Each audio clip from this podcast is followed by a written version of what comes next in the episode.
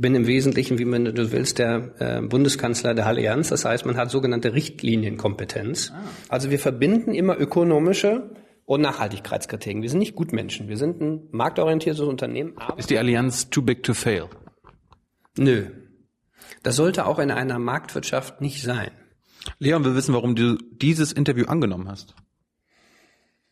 Wie haben wir eben schon mal besprochen, weil ich es klasse finde, dass es hier einen direkten Draht gibt zu euren Zuschauern und euren, ich wollte gerade Kunden sagen.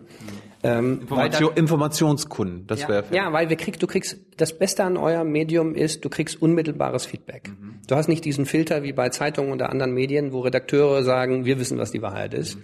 Ihr seid in direkten Zusammenhang zu eurer Community und das finde ich spitze. Hast du hier für Kommunikationstraining genommen? Nö. Wie viel verdienst du im Jahr? Ähm, steht im Geschäftsbericht drin. Ich letztes Jahr habe ich, glaube ich, eine Gesamtvergütung gehabt von ungefähr 5 Millionen Euro. Findest du das angemessen? Ja. So, eine neue Folge Junge Naiv. Wir sind zum ersten Mal nicht bei einem Politiker. Okay, wir waren schon bei anderen Nicht-Politikern, aber meistens hat erst irgendwas mit Politik zu tun gehabt. Aber wir sind jetzt wo? Bei der Allianz in München. Wer bist du? Oliver Bete. Wer, was, was ist dein Job? Ich bin der Vorstandsvorsitzende der Allianz-Gruppe. Gibt es eine Gruppe heißt? Ein Unternehmen, das in München angesiedelt ist, 125 Jahre plus ein paar Tage alt, mhm. hat ungefähr 145.000 Mitarbeiter, Marktkapitalisierung an der Börse immer schwankt im Moment ein bisschen stärker, mhm. zwischen 60 und 70 Milliarden und ist zum Beispiel größter äh, Investor in Europa, größter Versicherer in Deutschland und alles Mögliche. Das tun wir so. Wir machen so Kapitalanlage und wir versichern Leute gegen alle möglichen Unbillen. Gegen was kann man keine Versicherung bei euch kaufen? Alles das, was nicht ein Zufallsrisiko ist, sondern ein sogenanntes systematisches Risiko. Also da, wo du selber zum Beispiel dafür sorgst, dass du ein Problem hast und nicht zufällig in ein Problem kommst. Zum Versicherbarkeit, ja, äh, Beispiel ist, wir können nicht versichern, wenn jemand einen Extremsport betreibt, bei dem es relativ wahrscheinlich ist, dass man mal einen tödlichen Unfall hat und das nicht diversifizieren kann, was wir nennen das Gesetz der großen Zahl. Also wo sich viele Menschen zusammentun, um ein individuell großes Risiko mhm. zu teilen, wie zum Beispiel beim Autofahren, und damit die Kosten dieses Risikos für jeden kalkulier und klein, kalkulierbar und klein zu machen. Wenn man also zum Beispiel mit einem Fallschirm an, von einem Berg runterspringt, dann ist das nicht unbedingt etwas, was man diversifizieren kann. Das können wir nicht versichern. Aber gibt es kann man sich so eine Versicherung holen? Gibt es so eine Spezialversicherung? Äh, mir ist keiner für dieses konkreten Fall ist keine bestellt. Aber zum Beispiel gibt es Spezialversicherungen für Dinge, die wir leider nicht können, weil wir die Grundgesamt haben. Zum Beispiel die Beine von Fußballspielern in der Bundesliga. Da gibt es ja viele, auch international viele Beine. Die kann man zum Beispiel bei Lloyds in London versichern. Für viele Millionen. Also wenn Frank Ribery sich die Beine kaputt macht, weil ihm einer die Füße wegtritt, das kann man versichern. Das machen wir leider nicht. Warum nicht? Weil wir nicht groß genug sein können, was die Anzahl der Beine angeht, die man da versichert. Das heißt, wir schaffen es nicht, ein ausreichend großes Kollektiv dafür zusammenzubauen. Da gibt es Spezialisten dafür, die können das. Aber das wäre vielleicht mal was Neues.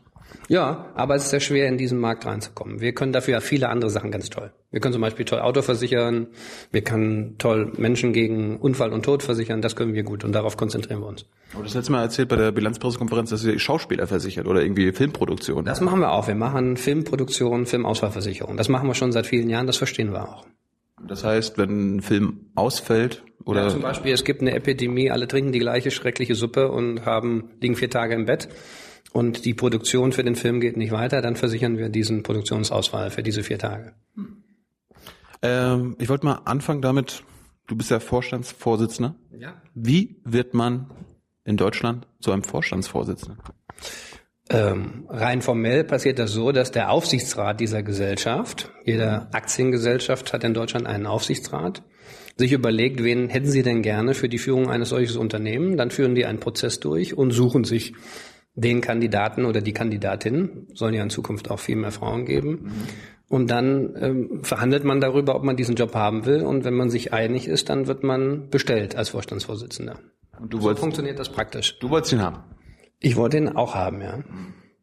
Aber ich wollte eigentlich darauf hinaus, kannst du uns was zu deinem Werdegang sagen? Das mache ich gerne. Also ich bin äh, vor knapp 51 Jahren in Bensberg geboren, bei Köln bin da zur Schule gegangen, habe ein ganz normales Abitur gemacht und eine Banklehre gemacht und bin dann nach der Banklehre wie immer kombiniert arbeiten und studieren. Ich hatte leider nicht das Vergnügen, irgendwie ein tolles Stipendium zu kriegen oder reiche Eltern zu haben, sondern ich habe immer tagsüber gearbeitet, bin abends zur Schule gegangen. Und bin 1988 nach der Bundeswehr in den USA gelandet und nach ähm, Arbeit für eine große Bank dann gewechselt zu einer Unternehmensberatung, die deren Partner ich kennengelernt habe über mein Studium. Und bei der Beratung habe ich 16 Jahre gearbeitet und dann bin also ich irgendwann. Ganz ruhig einen Namen, ne? McKinsey heißt ja. die Beratung. Habe in New York angefangen, dann bin ich äh, nach Deutschland gewechselt, ähm, Familie gegründet und dann international tätig gewesen in vielen Ländern und irgendwann dann 2008 bin ich zur Allianz gekommen. Hast du dich in irgendwas spezialisiert? Also bist, ja. bist du irgendwo ein Experte? Ja, war ein reiner Zufall. Ich war vom ähm, Hause aus das, was man heute ganz schrecklich find, findet, nämlich ein Bankkaufmann, ja, ein Banker, wie man das so schön nennt. Habe mich mit dem Thema Kredit beschäftigt lange Jahre. Also wie gibt man Kredite an Industrieunternehmen? Habe mich dann konzentriert vor allen Dingen auf schwierige Kredite, also insbesondere da, wo die Banken Geld verlieren. Das passiert ja ab und zu mal. Und ähm, dann über Zeit mich immer mehr um das Thema Kapitalmarkt, was funktioniert und was funktioniert nicht konzentriert. Mhm. Und als ich bei McKinsey anfing, wollte ich das eigentlich weitermachen und sagen, wir haben aber gerade nichts für Sie, aber wir haben eine tolle Idee. Warum arbeiten Sie nicht mal für Versicherungsklienten? Das war 1994 und seitdem habe ich mich im Wesentlichen immer nur um das Thema Versicherung und Kapitalanlage gekümmert, was man neudeutsch Asset Management, also Vermögensverwaltung nennt. Ich meine, Versicherungen haben ja so, oder gerade Versicherungsvertreter, du bist jetzt kein Versicherungsvertreter, aber so Versicherungen haben ja echt ein, so ein ganz biedermännisches Image, langweilig und so weiter. Hat dich das interessiert? Oder, oder ganz ehrlich, du bist erst reingewachsen? Ganz ehrlich nicht. Ich fand das ganz am Anfang komisch. Und vor allen Dingen wurde ich dann verschickt. Ich will den Namen des, der Versicherung nicht sagen, die spielt keine Rolle. Ich habe dann mich tatsächlich anderthalb Jahre äh, mit beschäftigt, Schadenregulierungsprozesse in Versicherungsunternehmen zu verbessern. Und zwar aus etwas, was heute auch wieder sehr wichtig wird, vor allen Dingen bei uns hier. Nämlich, wie macht man das so, dass die Kunden nicht durch 25.000 verschiedene ähm, Probleme durchlaufen müssen, bis sie endlich mal ihren Schaden reguliert haben. Darum ging es damals. Und das Thema hat mich bis heute nicht verlassen. Aber hast du irgendwelche Prozesse, wie man so schon immer sagt, ob man optimieren können? Hast du da irgendwas ich verbessern können? Ja, das ist genau darum es geht. Aber man muss ja nicht nur Sachen verbessern, sondern ab und zu auch mal neu erfinden. Also die Frage ist, vor 30 Jahren war es nicht möglich, direkt sich mit einer Versicherung in Verbindung zu setzen. Man musste das immer über einen Intermediär machen, einen Makler, einen Vertreter. Und zu der Zeit kam damals über die Verbreitung von sogenannten Callcenter, so nennen wir das Telefonie, die Möglichkeit zum ersten Mal direkt mit Versicherungsunternehmen in Kontakt zu treten. Und heute in der im digitalen Zeitalter will jeder direkt mit wem auch immer, sprechen. Also die Veränderungen sind schon groß. Und nochmal auf deine Frage zurück. Ich habe festgestellt, diese Industrie ist unglaublich wichtig für den Zusammenhalt in der Gesellschaft, für das Thema Risiko, weil wir heute alle das Thema Risiko negieren. Schönen Gruß von den Bombenanschlägen yesterday. Es ist wirklich ein Problem, dass unsere Welt unsicher ist und wir brauchen Unternehmen, die uns dabei helfen, die Risiken im täglichen Leben zu bewältigen. Und viele Menschen wissen gar nicht, wie schlimm das Leben wäre, wenn es sowas wie Versicherungen nicht gibt. Ich gebe dir mal ein Beispiel. Ich komme gerade aus einem mittelamerikanischen Land. Da gibt es zwar offiziell eine Versicherungspflicht für Autos, aber nur ein Drittel der Autos sind für den Unfall versichert. Das heißt, wenn dir da ein LKW über die Füße fährt und du gehst ins Krankenhaus, kannst du nur froh sein, wenn du eine ordentliche Krankenversicherung hast, weil im Regelfall derjenige, der das Auto fährt und der Eigentümer des Autos nicht versichert sind. Stell dir eine Welt vor, wo du nicht sicher bist, wer deine Krankenversicherung bezahlt, wenn du einen Unfall hast. Und deswegen, ich glaube, wir haben eine sehr, sehr wichtige Rolle in unserer Gesellschaft, die man viel häufig zu selbstverständlich nimmt. Gehen wir gleich noch drauf ein. Ähm, was macht denn eigentlich ein Vorstandsvorsitzender? Der Vorstandsvorsitzende ist ähm, als, wenn man sagen, Chef eines Vorstandsteams nach dem deutschen Aktiengesetz ist man ja nicht Alleinherrscher, wie zum Beispiel das in amerikanischen Unternehmen so ist. Der sogenannte Chief Executive Officer entscheidet im Wesentlichen im, im Unternehmen, was passiert. Ich bin im Wesentlichen, wie man du willst, der äh, Bundeskanzler der Allianz. Das heißt, man hat sogenannte Richtlinienkompetenz. Ah. Das heißt, man definiert gemeinsam mit dem Vorstand, was ist die Strategie des Unternehmens, wie wollen wir das Unternehmen besser machen, wie wollen wir das Unternehmen wachsen. Das ist im Wesentlichen der Job. Also wir definieren die Strategie, dann suchen wir uns die Leute aus, mit denen wir das umsetzen wollen. Und dann müssen wir auch ran und dafür sorgen, dass es im täglichen Geschäft funktioniert. Der Bundeskanzler wird ja vom Parlament gewählt, von den ganzen Abgeordneten. Jetzt ist es ja bei euch nicht so, dass die ganzen Allianzangestellten dich wählen, sondern es wählt ja nur der Vorstand, ne? Ja. Es wählen, nee, der Vorstand, der, ähm, der, der, genau, der Aufsichtsrat ist ja aber der Vertreter unserer Eigentümer. Ganz wichtig zu verstehen. Die Allianz wird besessen von den Aktionären, von denen wir viele, viele, viele Millionen haben. Und diese Aktionäre wählen den Aufsichtsrat. Der wird ja regelmäßig neu gewählt und bestimmt. Und der muss auch jedes Jahr entlastet werden. Und der Aufsichtsrat bestimmt dann den Vorstand. Das heißt, unsere Eigentümer definieren, wer der Vorstand der Gesellschaft ist. Und so gehört sich das auch. Wenn du sozusagen dein eigenes Unternehmen anguckst, würdest du ja auch, das du gegründet hast, fändest du es ja auch nicht so lustig, wenn äh, jeden Montag deine Mitarbeiter, die du einstellst, sich da hinsetzen und sagen, wen wollen wir denn heute als Chef haben?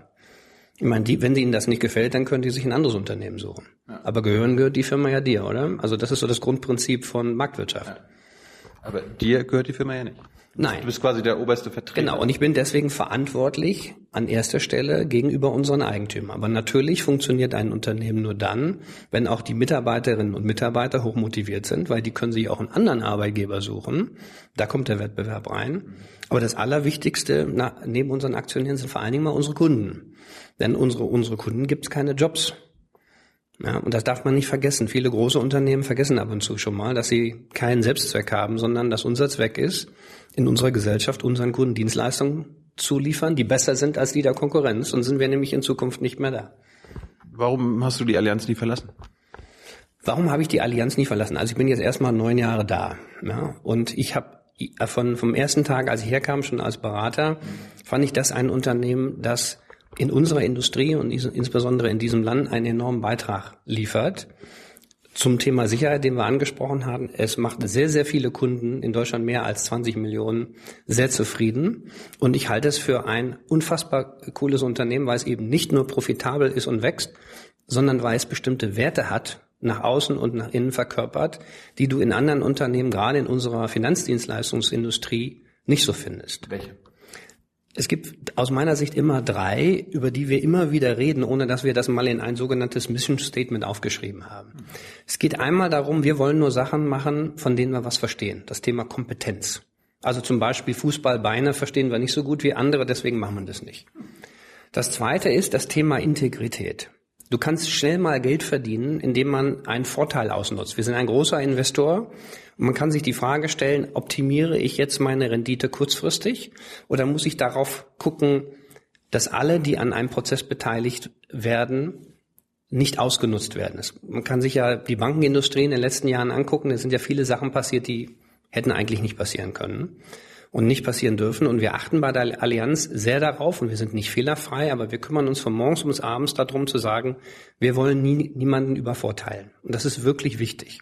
Also du wirst bisher Gott sei Dank nirgendwo gelesen haben, die Kunden der Allianz werden systematisch übervorteilt. Es gibt immer wieder mal einen Verbraucherschützer, der mit einer Klausel in einem Vertrag, wir reden da gleich nochmal drüber, nicht zufrieden ist. Und es gibt immer etwas, was wir verbessern können. Aber prinzipiell hat uns sehr erfolgreich gemacht die Einstellung, wir finden ein ein ausgewogenes Verhältnis zwischen dem Nutzen für die verschiedenen Beteiligten, das sind vor allen Dingen unsere Kunden und unsere Aktionäre. Und das dritte ist das Thema, Thema Widerstandskraft. Nämlich, dass wir in der Lage sind, dann da zu sein für unsere Kunden, wenn allen anderen die Puste ausgeht.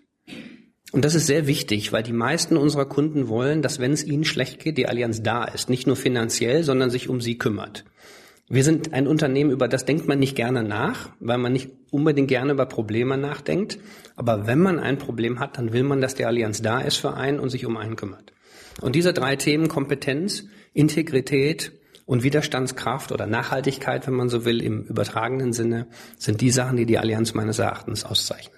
Das ist so, das ist so ein alt, ein traditionelles Image auch von euch, oder? Also das, ich bin ja. in den 80ern, 90ern aufgewachsen, da hat man auch schon hier immer. Ja, und ich glaube, es gibt auch bestimmte Werte, die werden auch im Internetzeitalter nicht weniger relevant. Ja, unser Programm, was wir hier fahren, ähm, hat ganz bewusst Elemente, wo wir sagen, die gehen nicht weg, die werden eher noch wichtiger. In einer Welt, wo die Leute wieder Angst haben oder sich Sorgen machen müssen, übrigens Probleme, die schon immer da waren, die werden nur wieder virulent, brauchst du Bereiche im Leben, auf denen du dich blind verlassen kannst.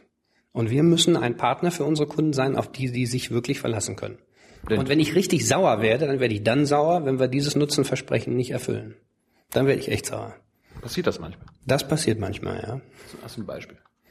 Naja, ich, ich, ich gebe mal ein Beispiel. Ähm, wenn, wir, wenn ich Beschwerden bekomme, im Monat ungefähr 20, die bei mir im Büro reinlaufen, dann hat das sehr viel mit Schadenregulierung zu tun, die nicht so läuft aus Sicht der Kunden, wie sie laufen sollte. Aber jetzt nicht Oma Ernas Schaden, sondern wahrscheinlich irgendein... Nee, auch schon mal Oma Erna, weil Oma Erna auch irgendwann mal sagt, Mensch, jetzt habe ich mich drei Jahre mit der Allianz beschäftigt, jetzt schicke ich dem Chef mal eine Nachricht, damit er weiß, dass hier unten es nicht läuft. Und ich finde das super.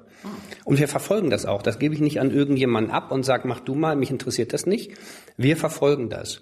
Und leider muss ich feststellen, dass sehr häufig unsere Kundinnen und Kunden in unserer Verwaltung sich einen Wolf laufen. Ja, dass da gar nicht böse Absicht dahinter ist, sondern irgendwo zwischen der Verantwortung von einem Vertriebspartner, einer Sachbearbeitungsstelle, irgendeiner rechtlichen Vorschrift sich die Experten permanent streiten und die Kundin wartet draußen einfach auf eine Antwort. Das ist so wie so ein Anruf im Off. Ja, das tut sie einfach nichts. Und dann kommt ein nicht äh, personifizierter Brief zurück, der Strauß von ihrer Allianz, wir sind noch nicht so weit. Das geht nicht. Das geht einfach nicht. Und diese, äh, das sind so die Themen, die machen mich wahnsinnig. Und deswegen arbeiten wir auch konsequent an unserer Nummer eins Priorität ist im, äh, im Moment.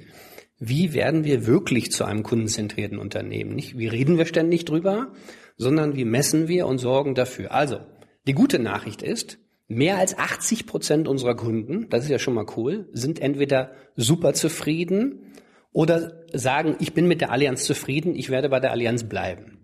Man kann es aber auch anders sehen und sagen, 20 Prozent unserer Kunden sagen, da gibt's aber ein bisschen was zu verbessern. Ja, und ich werde erst zufrieden sein, 100 Prozent kriegst du nicht, wenn du 95 Prozent der Leute hast. Und wir müssen von einer 80 Prozent Welt in eine 95 Prozent Welt. Das ist die wichtigste kulturelle Veränderung. Es ist eben, es gibt im Englischen sagt man, good enough is not good enough. Das hört sich ein bisschen komisch an, ist ja. aber so. Äh, du, hast gerade schon ein bisschen angedeutet, dass äh, ein Vorstandsvorsitzender jetzt kein CEO ist. Aber kann, du hast wahrscheinlich tr trotzdem eine gewisse Macht. Ja. Was, was, was kannst du? Du kannst jetzt zum Beispiel nicht irgendwo hingehen und sagen, du wirst gefeuert. Nee, würde ich auch nicht machen, wäre auch eine dumme Idee. CEO könnte das, ja? Ja. Das ist, das ist ein Unternehmensdiktat. Ja, und in bestimmten Punkten kann man sich sicherlich durchsetzen. Ich glaube, das Wichtigste ist, wir haben ja eben mal über das Thema Richtlinienkompetenz geredet, zu sagen, was ist denn die Agenda? An welchen Themen wollen wir denn gemeinsam arbeiten? Und das erwartet der Vorstand und der Aufsichtsrat von mir, dass wir die Agenda setzen. Die erwarten auch von mir, dass ich eine Vorstellung davon habe, mit welcher Art von Menschen, mit welcher Arten von Fähigkeitenprofilen wollen wir das Unternehmen weiterentwickeln und eine Personalpolitik zu verfolgen. Ich bin auch der Personalchef der Allianz, dafür zu sorgen, dass wir wirklich nur nicht nur heute die besten Leute haben, sondern auch in zehn Jahren. Das ist das zweite Thema. Und das dritte, die dritte Verantwortung ist dafür zu sorgen, dass wir uns so organisieren, dass wir das, was wir uns vornehmen, auch hinbekommen. Also nicht nur die Aspiration beschreiben und die Leute aussuchen, sondern am Ende bist du also auch ergebnisverantwortlich. Nicht für jedes Teil, aber für die Strategie in Summe. Das sind sozusagen die drei Sachen, für die ich mich verantwortlich fühle. Hast, hast du schon einmal in deiner, du bist jetzt ein Jahr im Amt, ne? Mhm. Hast du schon einmal durchgegriffen? Hast du schon einmal mal wirklich auf den Tisch gehauen? Hast du mal auf den Tisch gehauen? Ich glaube, auf den Tisch hauen ist nicht so die richtige Idee, und ich hatte bisher das Glück, dass das, was wir uns gemeinsam vorgenommen haben, von allen Kollegen im Vorstand und von unseren Top-Führungskräften, wir treffen so ein bis zweimal im Jahr mit unseren Top 300, sehr stark gekauft wird. Es gibt aber sicherlich Themen, da muss man stärker nacharbeiten. Ich würde mal sagen, es gibt immer mal wieder Punkte, wo man intensiver einsteigen muss und sagen, hier muss ich drei oder viermal nacharbeiten, weil die Organisation entweder aus guten oder nicht so guten Gründen sagt, das wollen wir aber nicht. Oder das wollen wir erheblich langsamer. Also bei uns geht es weniger um die Frage machen oder nicht machen, sondern mit welcher Priorität.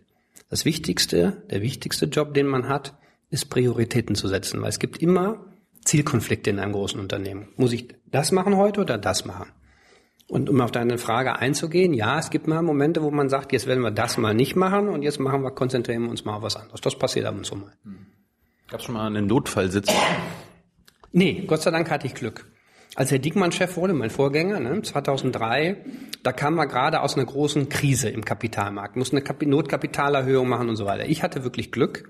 Ich bin zu einem Zeitpunkt Chef geworden, als eigentlich es der Allianz sehr gut geht, insbesondere im Wettbewerbsumfeld. Uns geht's einfach derzeit sehr gut. Die, die wirkliche Frage, die, die Leute immer stellen, Mensch, wenn es euch so gut geht, warum machst du jetzt eigentlich so einen Druck in Richtung Kundenorientierung und Digitalisierung? Und die Erkenntnis, die sich dahinter verbirgt, ist, dass man Veränderungen entweder nur machen kann, wenn man wirklich in der Krise ist, oder es einem wirklich gut geht. Und uns geht's wirklich gut und deswegen sagen wir, wir wollen uns jetzt in die neue Welt bewegen, wo wir die Kraft noch haben, uns nicht wieder in einem Abwehrkampf befinden gegen irgendeine Finanzkrise oder eine neue Regulierung. Das heißt, ihr wart auch bei der Finanzkrise 2008 gar nicht so im Schleudern? Na, wir hatten ja die Dresdner Bank. Ich weiß nicht, ob ah. du dich dran erinnerst. Uns ah. gehörte ja die Bank und die haben wir im August 2008 verkauft, also ein paar Wochen bevor Lehman Brothers pleite ging und alles den Bach runterging. Super. Da hatten wir ein bisschen Glück. Nee, wir hatten ein bisschen Glück, ja. Wir hatten ein bisschen Glück, aber den Verkauf der Bank hatten wir mehr als ein Jahr verhandelt vorher schon. Hm. Aber man braucht ab und zu auch mal ein bisschen Glück. Also das hat uns schon gebeutelt und 2009 haben wir auch einen Jahresfehlbetrag ausgewiesen. Ich war in 2009 wurde ich Finanzvorstand. Das war keine lustige Zeit. Ja, also in der Finanzkrise quasi die Bilanz managen zu müssen, das ist nicht zum Lachen. Das heißt, ihr habt Verlust gemacht, ihr habt Minus gemacht. Wir haben, wir haben Verluste gemacht, wir mussten die gesamte Bilanz umbauen. Also das waren sehr, sehr intensive Zeiten. Da hat ja die ganze Welt gewackelt in, im Finanzdienstleistungssystem. Das weiß ja auch jeder. Und deswegen sind ja viele Leute in, zu Recht sauer, weil die sagen, das Finanzdienstleistungssystem soll eigentlich die Realwirtschaft unterstützen. Und was in der Finanzkrise passiert ist, das Finanzsystem, das uns eigentlich stützen soll, hat uns in eine Krise gebracht. Ja, einer der Gründe, warum wir als Industrie so äh, kritisiert werden. Und das kann ich übrigens nachvollziehen. Das darf eigentlich nicht sein. Habt ihr die, die Banken und so damals, äh, Lehman Brothers und so weiter, dafür ange, also mit ihnen gemeckert, dafür, dass sie irgendwie Leuten Versicherungen verscherbeln, die die Menschen gar nicht sich leisten können? Das war ja am Ende die Sub nee, Subprime und genau, so weiter. Genau, das waren ja Kapitalanlageprodukte. Ich nehme an, das meinst du wo sie Leute gedacht haben, sie haben eine sichere Anlage und dann haben viele Leute ihr Geld verloren. Ja, selbstverständlich. Und wir haben vor allen Dingen auch bei uns im Portfolio geguckt, ob es solche Themen gegeben hat. Wir hatten, du kannst sagen, Glück oder wir haben das bessere Wertegerüst. Manchmal ist es beides. Bei uns waren diese Fälle wirklich, gab es so nicht, wie es die in, in der einen oder anderen Bank gab. Hm. Ja, also das, da bin ich sehr stolz auf das Unternehmen. Was auch immer übrigens ein Beweis ist. Du kannst ja viel behaupten. Du siehst eigentlich nur in der Krise, ob ein Unternehmen das durchhält, was es sich auch selber verspricht. Aber nochmal, wir sind nicht ohne Fehler. Es gibt bei uns immer Kreditpunkte. Wenn man zum, zum Beispiel die Presse liest, ich nehme auch, das war ja zum Teil auf den Fragen, die ihr gekriegt habt von euren Kunden. Das wirkliche Problem, mit dem wir uns beschäftigen müssen, ist nicht die Übervorteilung der Kunden, sondern die Komplexität unserer Produkte. Gerade in der Kapitalanlage, in der Lebensversicherung sind unsere Bedingungen zum Teil so aufwendig, übrigens zum Teil, weil der Regulator das so vorschreibt, dass die Kunden nicht wirklich genau wissen, was kriegen sie eigentlich und was kostet es eigentlich. Und da wollen wir wirklich Fortschritte machen. Also ich würde mal sagen, die nächste Dekade, die du jetzt beobachten wirst in unserer Industrie, wird zeigen, dass die Produkte schrittweise einfacher werden müssen, leichter verständlich und dass sie von den Kosten her günstiger werden müssen. Denn in einer Welt, wo die Zinsen runterlaufen und die Kapitalerträge immer volatiler werden, ne, schön Gruß von unserer Zentralbank, die versucht negative Zinsen durchzusetzen, werden die Menschen nur dann sparen, wenn den Ertrag, den sie aus dem Ersparten rauskommen, in irgendeinem Verhältnis zu dem Konsumverzicht steht. Ne? Wenn du quasi dein Geld unter deine Matratze stecken kannst, weil du auf der Bank quasi dafür Geld abgenommen kriegst, dafür, dass du dir den Geld bringst, kaufst du dir lieber einen Pulli oder eine Tasche oder einen Computer, aber du sparst nicht. Und damit kriegen wir ein Riesenproblem. Das heißt, wir müssen unsere Aufgabe, Menschen dafür zu motivieren, für die, das Alter vorzusorgen, dadurch auch äh, erleichtern, indem unsere Produkte einfacher werden und kosteneffizienter. Hm. Jetzt, jetzt liegt hier ein iPad vor dir. Ähm, bist du jetzt der erste digitale CEO der Allianz? Äh, weiß ich nicht, ob ich, also mein, der Herr Dickmann, mein Vorgänger, hat auch schon iPad genutzt. Aber ich versuche mich konsequent dazu zu zwingen, das zu nutzen. Dieses iPad hat auch einen riesen Vorteil, das ist auch altersgerecht. Ich bin 51, also das Ding kann ich auch wirklich gut benutzen, weil ich mir den Schrifttyp so entsprechend groß einstellen kann. Aber Spaß beiseite. Es ist deswegen ein gutes Gerät, weil man einen sogenannten Split Screen machen kann. Ich brauche immer zwei Sachen. Ich brauch, muss immer lesen und mir Notizen machen. Und in den letzten Jahren war ich immer unterwegs wie wir zwei hier ich hatte den Screen und dann habe ich mir Notizen gemacht und mir die dann hinterher reingeschrieben. Dann gab es die zweite Software, da konnte man da ein bisschen reinmalen, das hat auch nichts gebracht.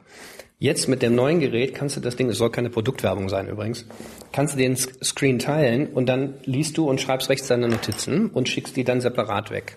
Und seit dem Ding ist die Technologie endlich für mich geeignet und ich bin für die Technologie geeignet. Wie viele E-Mails bekommst du so am Tag? Ähm, ich würde sagen zwischen 60 und 100. Geht ja noch. Ja, so viel kriegen wir auch. Ja, absolut.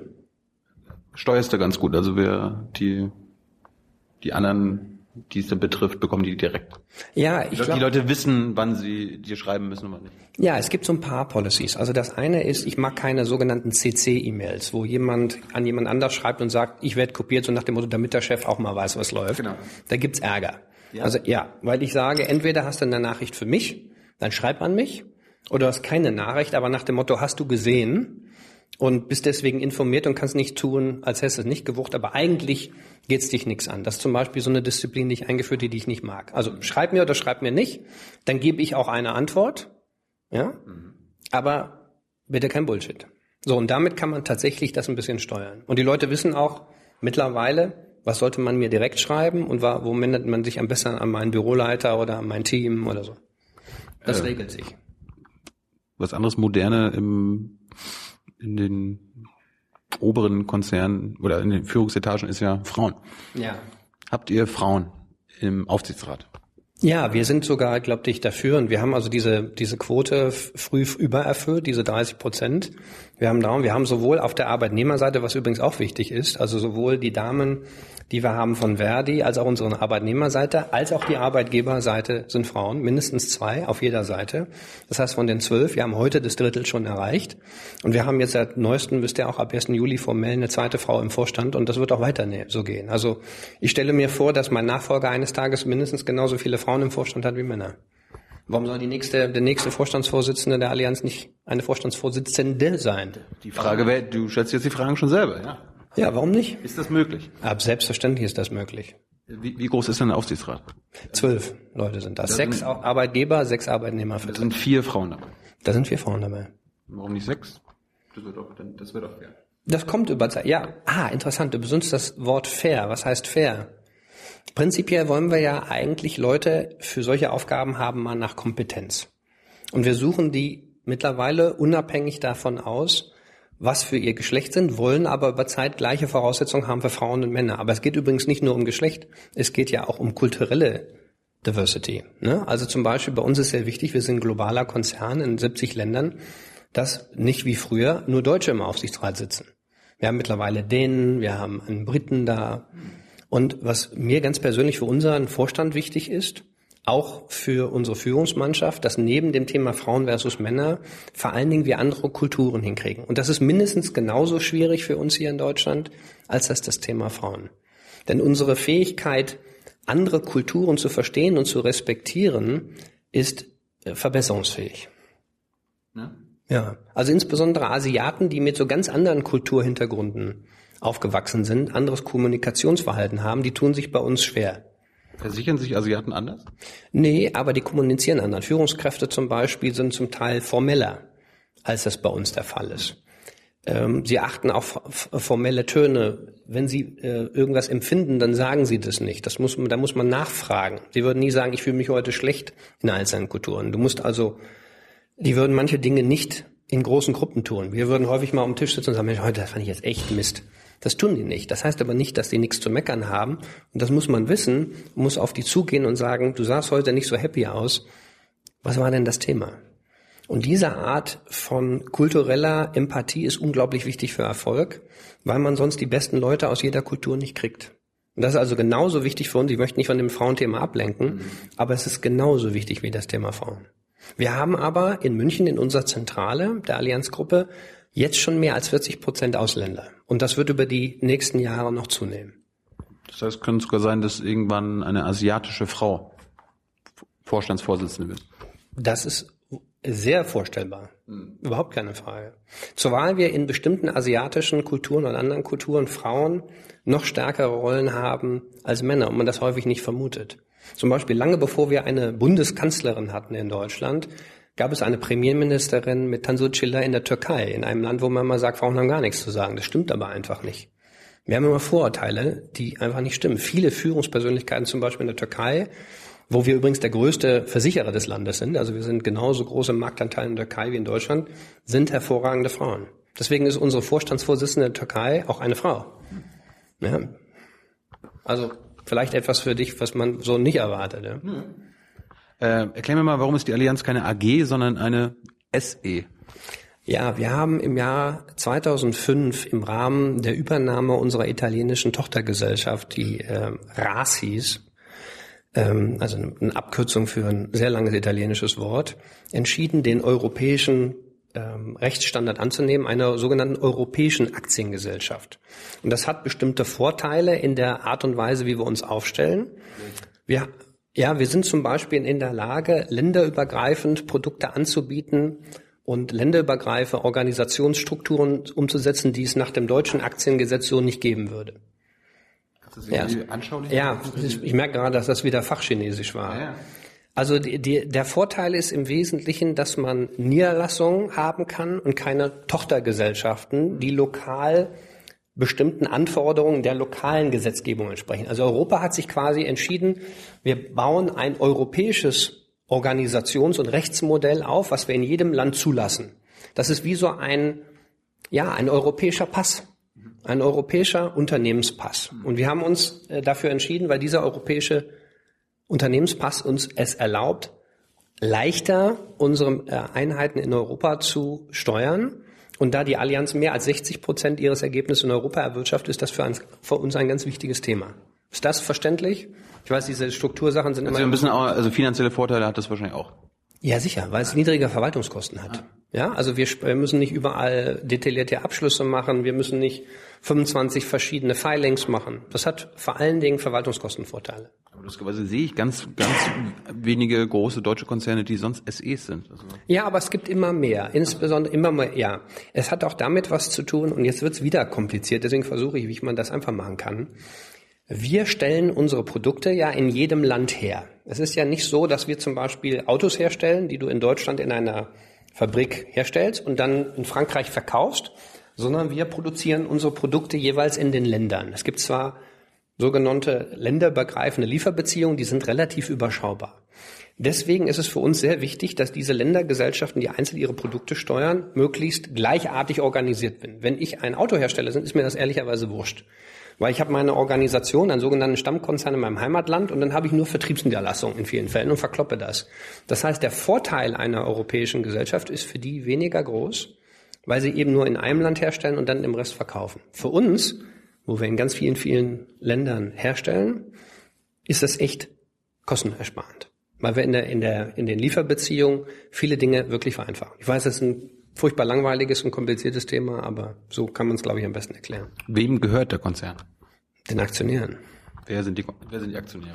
Das ist ja jetzt nicht nur Oma Erna, hat zwar auch eine, eine vielleicht ein paar Allianz-Aktionäre, also es gibt wahrscheinlich Großaktionäre. Genau, es gibt. Wer, wer, wer ist der größte Aktionär der Allianz? Das wechselt immer wieder. Ich glaube, das ist im Moment, ja, äh, wechselt immer mal wieder.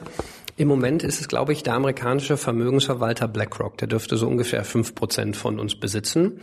Und dann gibt es andere sogenannte institutionelle Investoren, also im Unterschied zu Privatanlegern, wo Vermögensmittel gebunden sind, die in uns investieren. Zum Beispiel der äh, norwegische Ölfond oder der chinesische Staatsfonds hat zum Beispiel auch drei Prozent von uns. Also es gibt viele große Kapitalsammelstellen, die ihr Geld bündeln und dann in unser Unternehmen investieren. Hast du mit denen Kontakt? Ja, regelmäßig. Mit Chinesen Kontakt? Mit ja, BlackRock? Regelmäßig. Ja, wir regelmäßig treffen wir unsere Aktionäre, sowohl die Aktionäre, Investoren selber, als auch deren Vertreter in den wichtigsten Kapitalmärkten der Welt. Also wir fahren nach New York, nach Chicago, nach London, mal nach Abu Dhabi, äh, nach Shanghai und unterhalten uns mit unseren Investoren darüber, was wir in unserem Unternehmen machen, was wir vorhaben und holen uns von denen Feedback und hören von denen, findet ihr das eigentlich gut, was wir in der Lebensversicherung machen, findet ihr das eigentlich toll, was wir in der Sachversicherung machen und die geben uns auch sehr, sehr direktes Feedback dazu, was die gut finden und nicht so gut finden. Und wann gab es jetzt schon, als du Chef warst, ja schon mal Ärger? Ja. ja? Ärger würde ich nicht sagen. Also die unsere Aktionäre sind mit uns eigentlich sehr zufrieden, weil die Allianz eben in so einem schwierigen Umfeld ein sehr sicheres Investment ist. Ja, nehmen wir mal das Thema Rendite.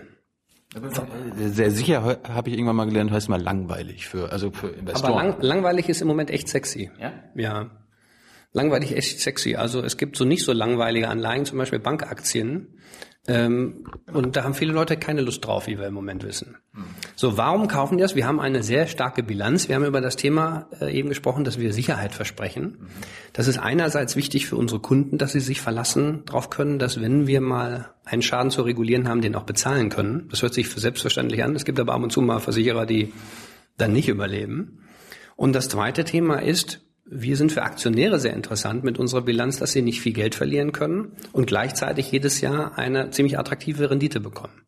Ja, wir unabhängig von dem Anstieg oder Nicht-Anstieg des Börsenkurses der Allianz zahlen wir ja eine sogenannte Dividende. Also 50 Prozent unseres Jahresabschusses schütten wir jedes Jahr aus als Dividende.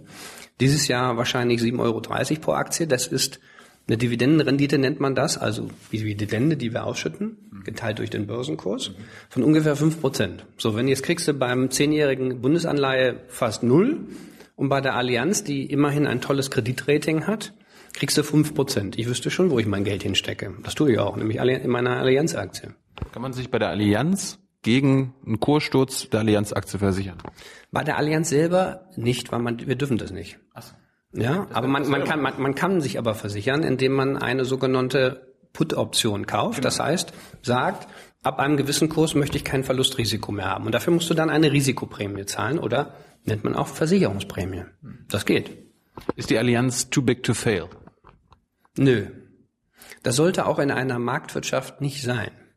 Man sollte nie sagen dürfen, ein Unternehmen kann nicht pleite gehen. Die Allianz kann pleite gehen. Selbstverständlich. Aber das ist sehr, sehr, sehr unwahrscheinlich. Hm, Habe ich jetzt auch schon verstanden, aber ihr seid nicht so groß, dass ihr zu Schäuble irgendwann gehen würdet und sagen, ihr müsst uns jetzt retten, sonst könnten 20 Millionen Leute ihre, haben sie keine Versicherung mehr oder so weiter. Nee, aber das ist, du sprichst ein ganz, ganz wichtiges Thema an, das was mit Marktwirtschaft zu tun hat und das meines Erachtens auch ein Fehler in der Regulierung wäre. Es kann nie ein Finanzsystem geben, wo es keinen Ausfall gibt. Denn die Kosten zur Absicherung wären so unermesslich hoch, dass sich das System dann nicht mehr rechnet. Also dann behältst du dein Geld lieber zu Hause und legst das Geld unter die Matratze. Also es gibt immer Risiko in einer Marktwirtschaft. Das Einzige, was wir sicherstellen müssen, ist, dass die Kosten und die Erträge für Risiko richtig verteilt sind. Die berechtigte Kritik, nicht nur von der Politik, sondern auch Verbrauchern war, alle Erträge, wenn es gut geht im Finanzsystem, gehen an die Akteure und wenn es daneben geht, dann müssen wir zahlen. Und das ist das eigentliche Problem. Das, das Ding so Gewinne werden privatisiert, Verluste genau, werden verstaatlicht. Und das ist eine Sauerei. Das kann nicht sein.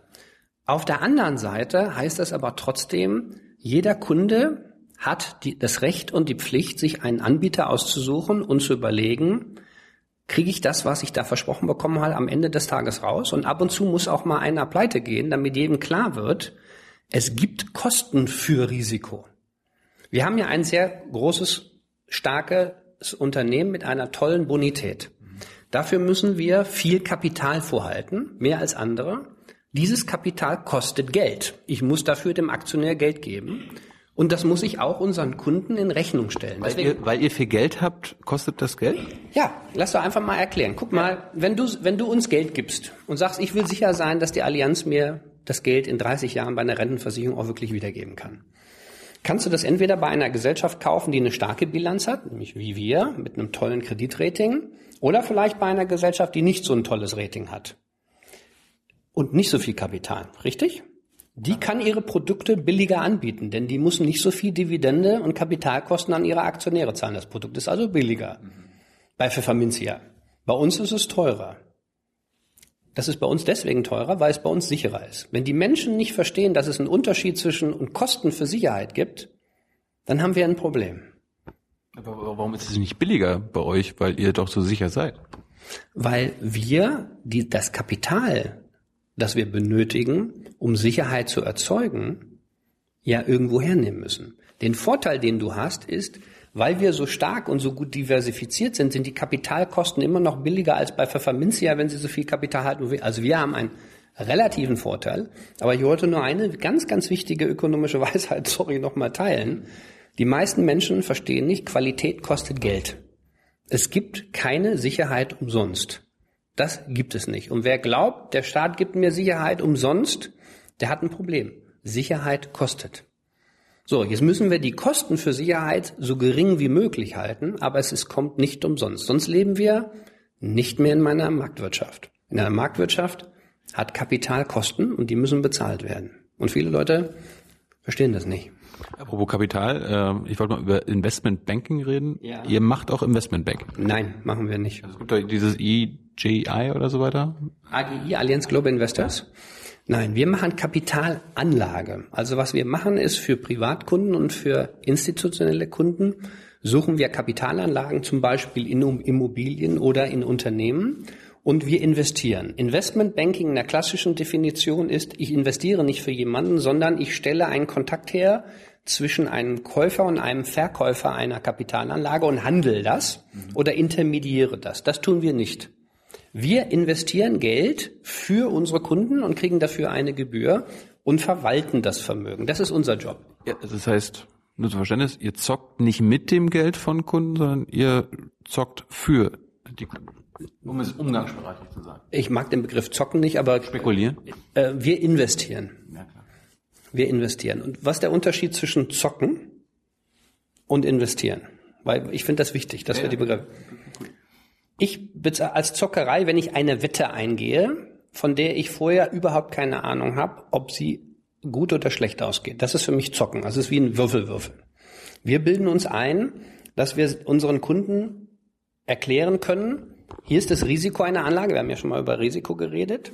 Hier ist der Ertrag, den du erwarten kannst, relativ zum Risiko und gegeben deine Risikopräferenz, also ich kann mir mehr Risiko erlauben oder weniger, halten wir die folgenden drei Anlageformen für dich für geeignet und deswegen solltest du dort und dort investieren. Da in einen Immobilienfonds oder da in einen Aktienfonds. Das ist unser Nutzenversprechen, dass wir besseren Rat geben als andere. Zockerei wäre, wenn wir sagen, gib mir ein bisschen Geld und ich überlege mir mal, was ich damit mache. Das gibt's übrigens auch, diese Art von Geschäftsmodell. Hedgefonds heißen die, die sagen, ich gebe dir, ich verspreche dir eine Rendite und wenn dir das nicht gefällt, kannst du dein Geld wieder abholen. Das, äh, so machen wir das nicht.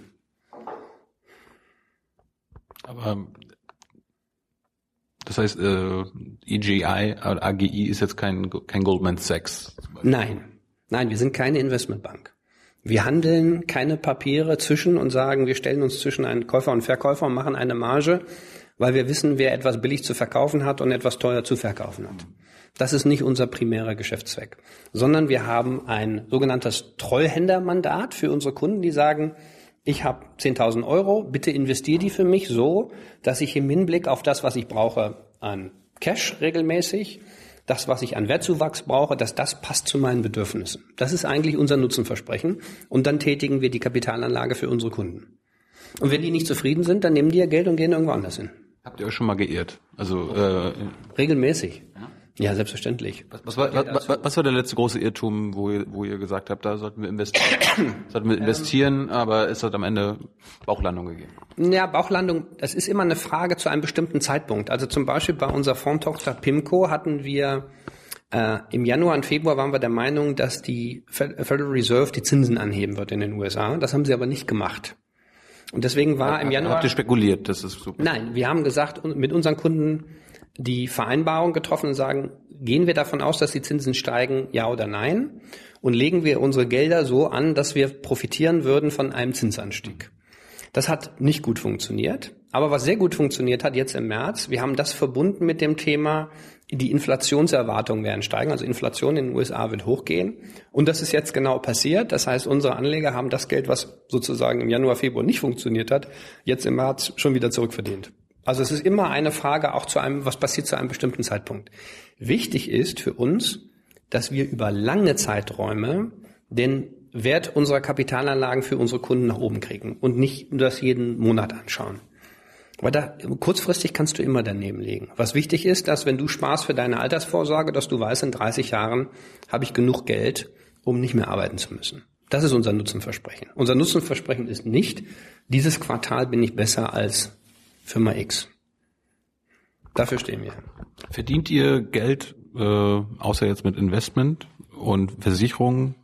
Ja, also, also verdient ihr Geld mit Dingen, die nicht mit Versicherung oder Investment zu tun haben? Nein, wir verdienen auch Geld mit äh, Servicedienstleistungen. Ja, also der Großteil von unseren Erträgen kommt aus Versicherung und Kapitalanlage, aber ein wachsender Teil kommt auch aus Servicedienstleistungen. Wir haben Allianz Assistance, das ist der größte Services- und Hilfsdienstleister der Welt, macht drei Milliarden Umsatz, nur um dir um den Gefühl zu geben.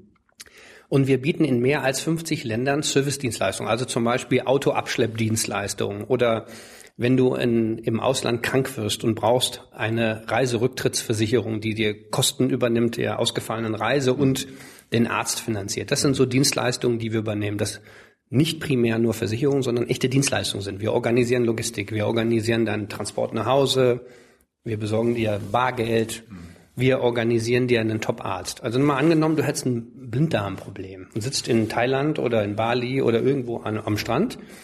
Da geht es ja nicht nur um die Frage, einen Arzt zu kriegen, sondern einen guten Arzt. Was weißt du denn schon, wer in Bali der richtige Arzt ist, um einen Blinddarm zu operieren? Wir wissen das weil wir ein weltweites Netzwerk haben und wissen für den jeweiligen medizinischen Fall, was ist der geeignete Arzt oder was sind die, sagen wir mal, zwei bis drei Ärzte, denn du hast ja die Wahl, mhm. zu dem wir dich schicken würden, damit du nicht nur operiert wirst, sondern gut operiert wirst. Ja. Bleiben wir beim Beispiel Auslandskrankenversicherung. Wenn ich eine Auslandskrankenversicherung bei euch abschließe, bin ich dann Teil einer Solidargemeinschaft? Absolut. Weil sonst würden die Kosten unermesslich hoch. Nur dadurch, dass wir haben ja eben über den Versicherungsgedanken geredet. Ne? Wenn wir sagen, jedes Jahr haben wir 30 Millionen Kunden, die reisen, von denen wird ein Bruchteil krank, ist die Prämie deswegen so niedrig, das sind irgendwie 15 Euro, weil nur ein kleiner Teil der Kunden krank wird und für die organisieren wir das und deswegen sind die für Kosten für alle viel niedriger, als wenn du dich alleine absichern müsstest. Denn so eine Appendix-Operation würde 5000 Dollar kosten. So bezahlst du 15 Euro für die Reise. Du, weißt, du weißt, wie, du weißt, wie teuer Blinddarm-Operationen sind? Zufällig. Reiner Zufall. Ich habe jetzt irgendwie gelesen auf eurer Website, dass ihr äh, 10% Rendite mit äh, was ist das? Lebens- und Krankenversicherung machen wollt mhm. nächstes Jahr. Mhm. 18. 18. Ja. Kannst du das mal anschaulich erklären, was das einfach nur bedeutet für die naiven Zuschauer? Ihr wollt 18% Rendite mit Krankenversicherung machen. Ja, ganz einfach. In jedes Geschäft investierst du ja Kapital, haben wir eben drüber geredet, haben gesagt, Sicherheit kostet Geld. Mhm. Und mal angenommen, wir hätten in unser Lebensversicherungsgeschäft ein paar Milliarden investiert, sagen wir, wir wollen zehn Prozent Eigenkapitalverzinsung haben. Jetzt nimm mal angenommen, ich glaube, die, die Kapitalzahl ist einigermaßen richtig. Wir haben 15 Milliarden Euro Eigenkapital investiert in die Lebens- und Krankenversicherung. Wir wollen 10 Prozent Rendite, heißt, wir wollen 1,5 Milliarden Jahresüberschuss auf dieses eingesetzte Eigenkapital verdienen. So einfach ist das. Das heißt, bleiben wir bei, bei kleineren Zahlen. Angenommen irgendwie 10.000 Kunden haben äh, im Jahr 10 Euro eingezahlt. Es gibt 100.000 Euro im Batzen, angenommen Unfallversicherung. Ja. Und wenn ihr 18 Prozent Rendite machen wollt, das heißt, ihr versucht dann 10 Prozent, dass ihr nur 90.000 Euro auszahlt mhm. und 10 Prozent behaltet ihr. Ja. Ist das, ist, kann man das so verstehen? Ähm, ich weiß, wo du hin willst. Es geht um die Frage, was ist die Marge, die wir verdienen relativ zu den Kunden? Oder ja. ist das die Frage? Das ist ganz einfach. Ich nehme mal die deutsche Lebensversicherung, das gegeben eure Kunden am leichtesten zu verstehen ist. Die Lebensversicherung hat die größte Einnahmequelle, sind die Zins- und Kapitalerträge auf das verwaltete Vermögen. Und schon nach dem Gesetz sind mindestens 90 Prozent dieser Erträge stehen unseren Kunden zu. Mindestens 90 Prozent. Das heißt, im Höchstfall würden wir bekommen 10 Prozent der Kapitalerträge. Tun wir aber gar nicht, weil wir im, im Regelfall zwischen 92 und 94 Prozent dieser Kapitalerträge, also viel mehr als wir müssen, an unsere Kunden ausschütten. Jüngst haben wir 6 Prozent quasi behalten davon. Und dann muss man diese 6 Prozent der Kapitalanlage, und dann gibt es noch ein paar Erträge für ordentliches Kostenmanagement, also wenn wir weniger Kosten verbrauchen als kalkuliert, teilen wir uns diese Kostengewinne mit unseren Kunden. Also auch da geht der größte Teil an unsere Kunden und ein Teil an uns. Und dann gibt es noch das sogenannte Risikoergebnis. Wir kalkulieren, wie wahrscheinlich ist das, dass jemand stirbt oder krank wird. Und auch da gehen 75 Prozent der Erträge an unsere Kunden. Also der Großteil geht an unsere Kunden. Und auf dem Rest sozusagen ergibt sich unser Anteil. Und der wird dann in Verhältnis gesetzt zum eingezahlten Risikokapital. Und wir verdienen dadurch Geld und mehr Geld übrigens als andere, nicht weil wir den Kunden mehr wegnehmen, sondern weil wir einen größeren Return erwirtschaften als andere. Im Schnitt über die letzten 20 Jahre haben wir ungefähr einen halben Prozentpunkt mehr Rendite gemacht bei der Allianz als bei anderen Lebensversicherungsunternehmen. Und weil wir so viel mehr Kapitalanlageergebnisse haben, weil wir besser sind in der Kapitalanlage, kriegen 90 Prozent davon unsere Kunden plus, in dem Fall nämlich 94 Prozent im letzten Jahr, und wir den Differenzbetrag. Das heißt, die Art und Weise, wie die Allianz mehr Geld verdient, ist nicht den Kunden mehr wegzunehmen als andere, sondern mehr Kapitalerträge zu erwirtschaften als andere, uns davon einen Teil äh, quasi für unsere Aktionäre zur Verfügung zu stellen. Du kannst das nennen eine Art Leistungsgebühr. Ja, das gibt's auch in der, in der Vermögensverwaltung. Wenn du zum Beispiel Geld gibst, deinem Kapitalanleger sagst, ich bezahle dir eine bestimmte Verwaltungsgebühr und dann gebe ich, möchte ich gerne, dass es folgendermaßen funktioniert, wenn du mehr als x Prozent Rendite erwirtschaftet, kriegst du davon einen Teil ab. Hm. Genauso funktioniert das. Das heißt, je mehr wir Rendite für unsere Kunden erwirtschaften, desto besser geht es auch uns. Und das ist genau, was du eigentlich willst.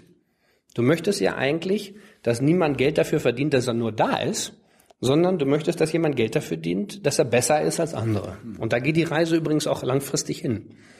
Gegeben, dass die Welt immer weniger Rendite hat und immer mehr Risiko, werden immer mehr Kunden sagen, es ist toll, wenn du Geld verdienst, aber nur dann, wenn du besser bist als andere. Glaubst du nicht, dass Menschen irgendwann sich sagen, ich will auch Teil einer Solidargemeinschaft sein, aber ich habe kein Interesse daran, dass mit meiner Solidargemeinschaft auch noch Geld verdienen wird oder dass andere Menschen, die gar nichts Teil der Solidargemeinschaft sind, Geld verdienen können? Das ist ein klasse Thema. Diese Wahl hast du heute schon. Ja? Es gibt nämlich sogenannte Versicherungsvereine auf Gegenseitigkeit, zum Teil sehr erfolgreich, die genau sich so organisieren, wie du das beschreibst. Die gibt es übrigens schon seit 100 Jahren. Und manche von denen sind auch richtig gut. Für mich ist die Frage eigentlich anders, wenn du den Vergleich machst. Du kannst das so sehen und das ist vollkommen in Ordnung. Du kannst aber sagen, am Ende war, des war Tages, Frage, nein, nein, nein, am Ende des Tages kannst du aber auch sagen, welches Modell ist denn für, für mich und andere Versicherer erfolgreicher? Also wo kriege ich dann am Ende des Tages netto für mich als Kunde mehr raus? Und zwar nicht nur ich, sondern alle anderen auch. Und wenn du dir jetzt mal die Renditen anguckst, die ja die Allianz Lebensversicherung die letzten 30 Jahre netto erwirtschaftet haben für unsere Kunden, dann waren die sehr gut. Auch im Vergleich zu einem alternativen Organisationsmodell, was du beschrieben hast, nämlich dem sogenannten Versicherungsverein. Aber ich bin für Wettbewerb. Jeder soll da sein Geld hinbringen, wo er oder sie glaubt, dass sie die beste Rendite kriegen. Wir müssen einfach besser sein in unserer Organisationsform. Wir müssen sagen, obwohl es einen Aktionär gibt, der ein, eine Rendite aus eingesetztem Kapital haben möchte, verdient ihr als Kunden mehr als in einem anderen Modell. Und dann werden wir erfolgreich sein. Das nennt sich übrigens Marktwirtschaft. Marktwirtschaft ist kein Selbstprinzip, sondern sie muss funktionieren. Und sie funktioniert nur solange Kunden bessere Produkte kriegen, als wenn man die in Versicherungsvereinen oder in Kolchosen oder in anderen Selbstverwaltungseinheiten organisiert. Es gibt keinen Selbstzweck für eine Marktwirtschaft, außer sie liefert bessere Produkte zu niedrigeren Kosten mit besserem Service. Und wenn das nicht funktioniert, muss man es anders machen. Eines dieser neuen Produkte soll ja dieses ganze, jetzt ist kein Produkt, aber E-Health, ne? Also ja. äh, die Digitalisierung von, also meiner Digitalisierung von Krankenversicherungen, weiß ich jetzt nicht, ob man das so sagen kann, aber es gibt ja diese Apple Watch. Ja. Ne? Wo, wo, wo, wo sogenannte Wearables und so. Genau, wo, wo quasi ich in, in Echtzeit über, überwacht wird oder kontrolliert wird, wie ja. es mir geht. Ja. Und das könnte ich ja dann auch quasi an meine Versicherung weitergeben. Ja. Ist das eigentlich ein Segen für euch? Nee. Das ist das Lustige. Es ist eigentlich ein Segen für Kunden, weil es vor allen Dingen psychologisch wirkt in der Selbstkontrolle. Dazu mal vielleicht ein paar für dich sehr überraschende Fakten. Ob du sportlich unterwegs bist, also ob du Sport machst oder läufst oder was auch immer, hat in etwa statistisch über lange Zeiträume übrigens verlässlich gemessen nicht mehr als 1 bis 1,5 Prozent Auswirkungen auf deine gesamten Gesundheitskosten. Also du kannst das, du kannst deine Gesundheitskosten beeinflussen über Sport, aber das ist nicht mehr als 1 oder anderthalb Prozent. Das wurde uns immer erzählt. Macht Sport, macht Sport, macht Sport. Leider ist Sport wichtig, aber nicht gut genug. Das Wichtigste ist, dass du in Summe gesund legst. Da hat also sehr viel das Thema Ernährung mit zu tun. Also einer der wichtigsten Einflussfaktoren ist, wie wir uns ernähren, wie gesund oder ungesund wir uns ernähren und andere Faktoren. Rauchen wir oder rauchen wir nicht? Leben wir in umweltverschmutzten Städten wie Peking oder leben wir in, in gesunden Umgebungen? Sind wir übrigens happy oder nicht? Es, es gibt einen enormen Treiber für Krankheitsanfälligkeit, ob Menschen zufrieden sind oder nicht zufrieden sind. Das heißt, wenn du mal sauber Statistik hinguckst, ich bin ja so ein blöder Ökonometriker, mhm. und du guckst dir die Daten an, die Variables sind alle echt interessant, aber die sind nur dann interessant, weil Menschen sich mit ihrer Gesundheit beschäftigen und dann in Summe gesunder leben, nicht weil sie irgendwie tausend Schritte gehen nur. Aber ihr wollt euch ja auch mit der Gesundheit von mir beschäftigen. Ich meine, ist, ist, ist, da, ist da nicht ein Geschäftsmodell, wenn, wenn, wenn du wüsst oder wissen kannst, äh, ob ich mich gesund ernähre, wie oft ich rauche, ja, äh, ob ich sonntags Schokolade, Schokolade esse oder nicht? Ja, aber das Interessante ist doch, was, was wollen wir denn am Ende des Tages und was wollen wir nicht? Wir haben doch eben über den Versicherungsgedanken geredet bei der Auslandskrankenversicherung. Alles das, was zufällig ist, zum Beispiel weil es in deinen Genen angelegt ist, weil du das ererbt hast, Krankheiten, die wollen wir versichern. Und es ist ganz wichtig, wir sind nicht verantwortlich und wollen nicht Leute ausschließen für Dinge, die zufällig passieren. Dafür gibt es die Versichertengemeinschaft. Wir wollen das Risiko, dass jemand Krebs hat oder eine andere schlimme Krankheit bekommt, die wollen wir nicht ausschließen, sondern die wird gepoolt. Jetzt haben wir aber eben über bestimmte Themen geredet, die man zum Teil beeinflussen kann. Und ich wollte nur auf den Punkt kommen, Sport ist zwar ganz nett, aber da, damit zu rechnen, dass man riesige Prämiennachlässe bekommt, indem ihr mir Sportdaten gibt, eher nicht. Übrigens kann man sogar umgekehrt sehen. Leute, die irgendwie Tickenfußball spielen und sich die Beine zerhacken am Wochenende, die sind eher Risikogruppen. Ja? Also es gibt auch Sportarten, die ehrlicherweise mehr gefährlich sind, als dass sie nutzen. Ja? Das kann man ja auch sehen. Aber Spaß beiseite. Wir haben natürlich trotzdem Interesse daran, Menschen dazu zu incentivieren, dass sie gesund leben.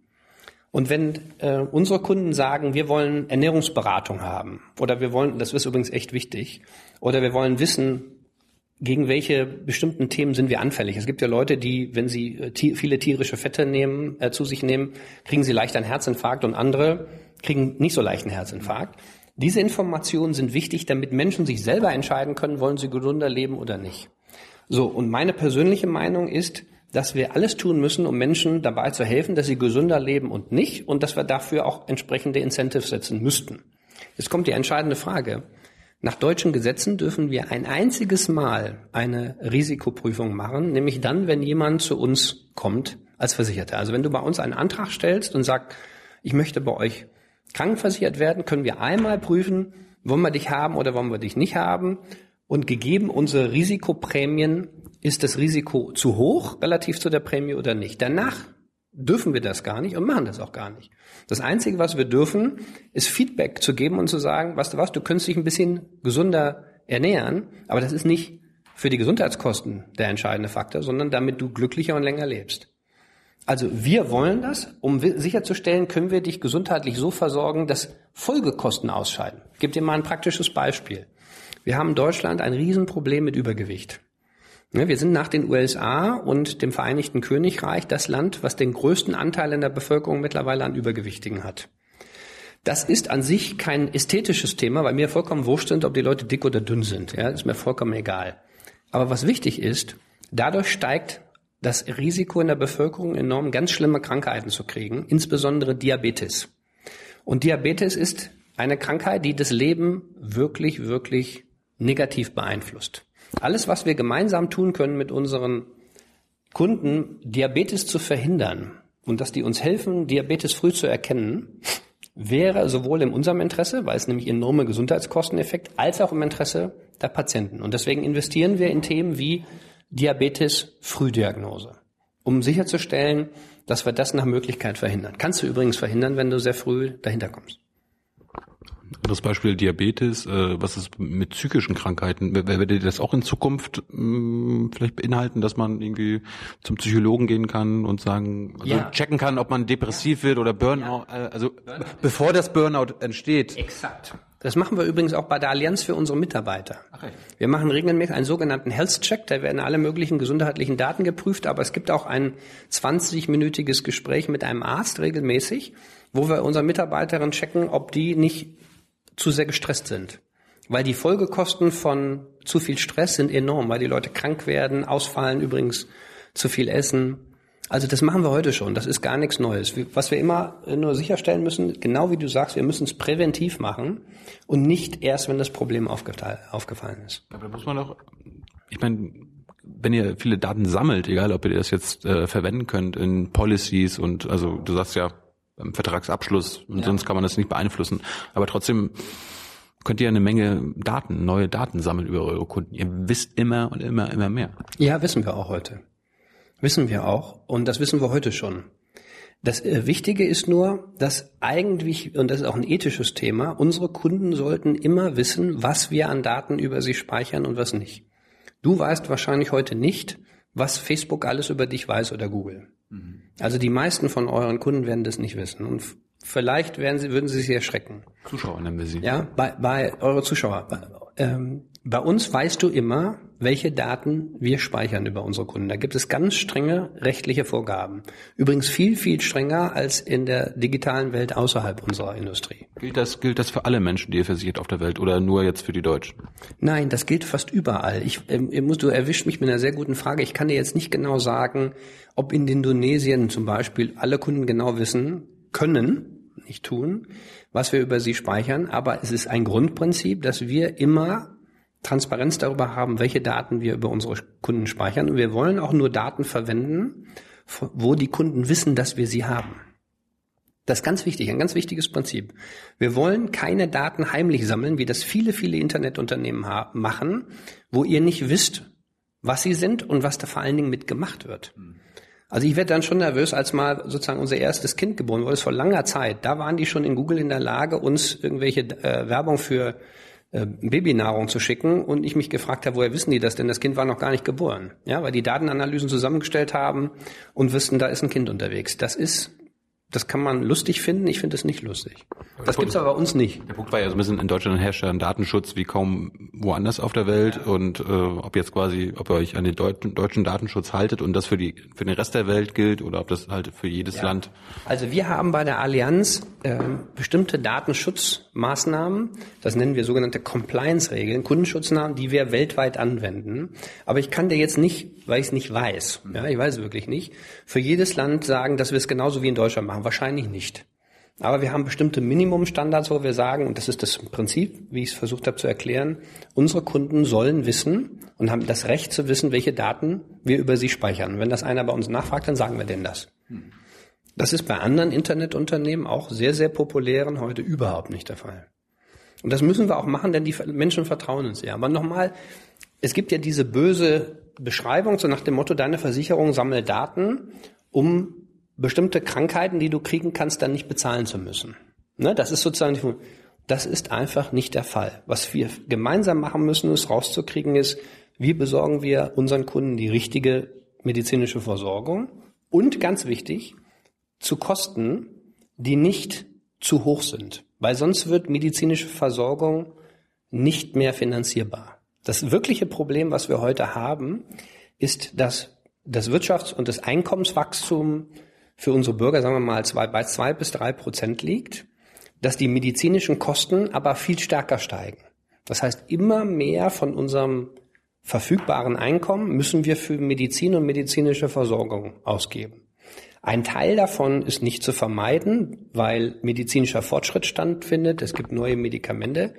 Aber es gibt einen signifikanten Teil, der etwas mit Ineffizienz im System zu tun hat und wo die Medizinversorger versuchen, permanent die Preise zu erhöhen.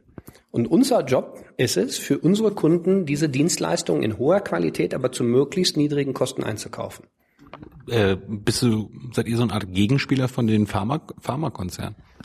Es wäre schön, wenn wir das sein könnten, wenn wir der Anwalt, die Anwälte unserer Kunden sein könnten. Aber Gegenspieler würde ich das nicht nennen. Ich würde uns Partner nennen. Aber unser Interesse ist. Ich, ich meine, ihr, ihr habt ja ein Interesse daran, dass quasi die Medikamente, die euer, eure Kunde bekommt, die ihr als Versicherung bezahlt, nicht horrende, horrende, Exakt. horrende Preise sind, Exakt. sondern wahrscheinlich irgendwie regulär und nicht einfach willkürlich festgelegt. Und das ist unser Problem heute. Nehmen wir mal ein Beispiel. Wir haben die Diskussion zum Thema Generika. Also du willst eine bestimmte Pille haben und die gibt es mit einem Markennamen und es gibt sie als sogenannte No-Name no oder äh, No-Brand-Produkt, ja, von in Deutschland, ich will jetzt keine Markennamen machen, aber jeder kann sich Ratiofarm vorstellen. Und wenn die Wirkung quasi die gleiche ist, warum sollen wir viel mehr Geld einzahlen für die gleiche medizinische Wirkung, übrigens genau getestet? Das Zweite, was wir machen könnten, ist, wir können Nachfrage bündeln. Das heißt, der Einzelne, der eine, eine Blinddarmoperation hat, der geht zum Krankenhaus und sagt, das Krankenhaus kostet 5000 Dollar. So, wenn wir sagen, es gibt deutschlandweit als Industrie 50.000 Blinddärme zu operieren jedes Jahr, und wir steuern das auf Krankenhäuser, die richtig spitze sind, die uns das aber nicht für 5000 geben, für 3000. Dann sparen wir alle Geld und kriegen mehr Qualität. Und das ist das, was wir eigentlich im Gesundheitssystem erreichen müssen, aber heute nicht können. Weil es diese Art von ähm, entsprechende Nachfrage und Angebotssteuerung leider nicht ausreichend gibt. Deswegen sind unsere medizinischen Kosten meiner Meinung nach in Deutschland viel zu hoch. Viel zu hoch. Das heißt, da müsste der Gesetzgeber mal was ändern. Ja, das wäre hilfreich. Das wäre hilfreich. Insbesondere in, der, in dem Zusammenhang zwischen Kosten und Qualität. Wir haben heute zum Beispiel keine unabhängige Qualitätsbewertung von medizinischen Leistungen. Ich weiß nicht, ob das irgendjemand schon mal aufgefallen ist. Keiner sagt mal, lass uns doch mal prüfen, ob die Klinik in da da da da da genauso gut, schlechter oder besser ist als die Klinik da da da da für die folgende Behandlung. Kann man das objektiv machen? Das kann man objektiv machen. Das ist eine echt große Lücke. Und dann kann man nämlich Preise in Kombination setzen zu entsprechender Qualität. Und dann kann man ein, ein entsprechendes Gespräch führen.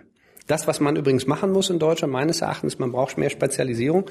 Wenn du in eine Großstadt gehst, wie München oder Köln, dann findest du unglaublich viele Krankenhäuser, die alle das Gleiche machen. Die machen Internistik, die machen Radiologie, die machen Chirurgie.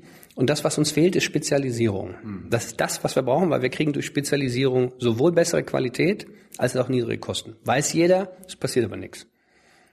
Also wir könnten uns über das Thema Gesundheit noch einen ganzen Tag unterhalten, aber ähm, ich glaube, wir haben noch ein paar andere Themen. Ich wollte mal zum Thema Cyber kommen. Ja. Da, da, da seid ihr jetzt auch eingestiegen, oder? Ja. Was, was kann man bei euch in Sachen Internet oder digital, digitales Wesen oder Cyber, wie man so schön sagt, versichern? Ähm, sehr unterschiedlich. Erstens, ob es um einen Privatkunden geht, also sprich dich und deinen Computer und dein Netzwerk zu Hause. Ähm, oder meine Firma? Ja, oder deine Firma, genau, als institutionellen Kunden. Wie kannst du dich gegen Cyberattacken ab, ähm, sichern. Und wir bearbeiten mit unterschiedlichen Providern zusammen, auch mal zum Beispiel mit einer Deutschen Telekom, aber auch anderen Unternehmen, zu der Frage, wir erstmal analysieren wir das Cyberrisiko, was du in deinem, in deiner Firma, in deinem Netzwerk hast. Also was sind die technischen Risiken? Und dann können wir dich gegen den Ausfall deiner Computer und vor allen Dingen auch für die Kosten des Wiederherstellen deines Computersystems absichern. In bestimmten Grenzen natürlich, immer. Also unlimitierte Deckung gibt's nicht.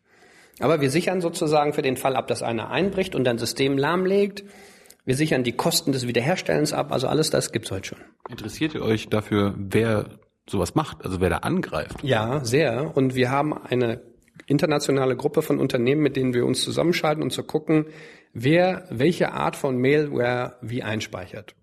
Das, was sehr häufig passiert, um dir ein Beispiel zu geben, dass wir alle auf der gleichen Standardsoftware von Microsoft oder von irgendjemand anders sitzen und immer wenn eine neue Version kommt, stellt man fest, dass es bestimmte Hacker gibt, die versuchen, ein Virus in bestimmte Software-Releases einzubauen.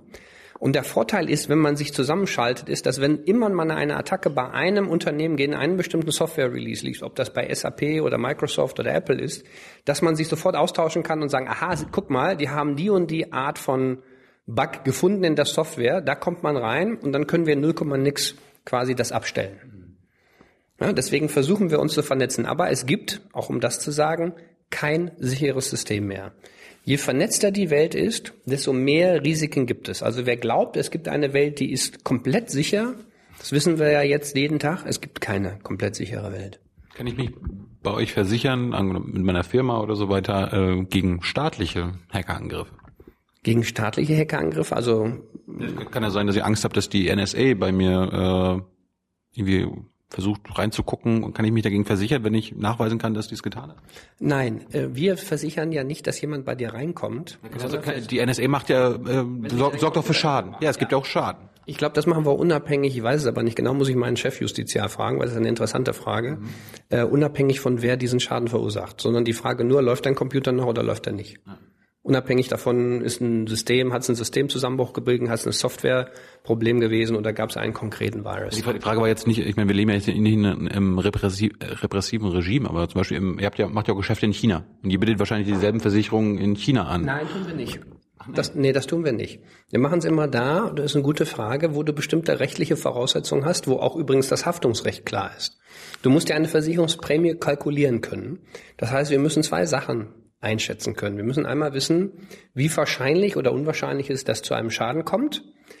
Das ist der eine Determinante. Und zweitens, wie groß ist der ökonomische Schaden, der dann entsteht? Weil nur so können wir ja eine Prämie kalkulieren.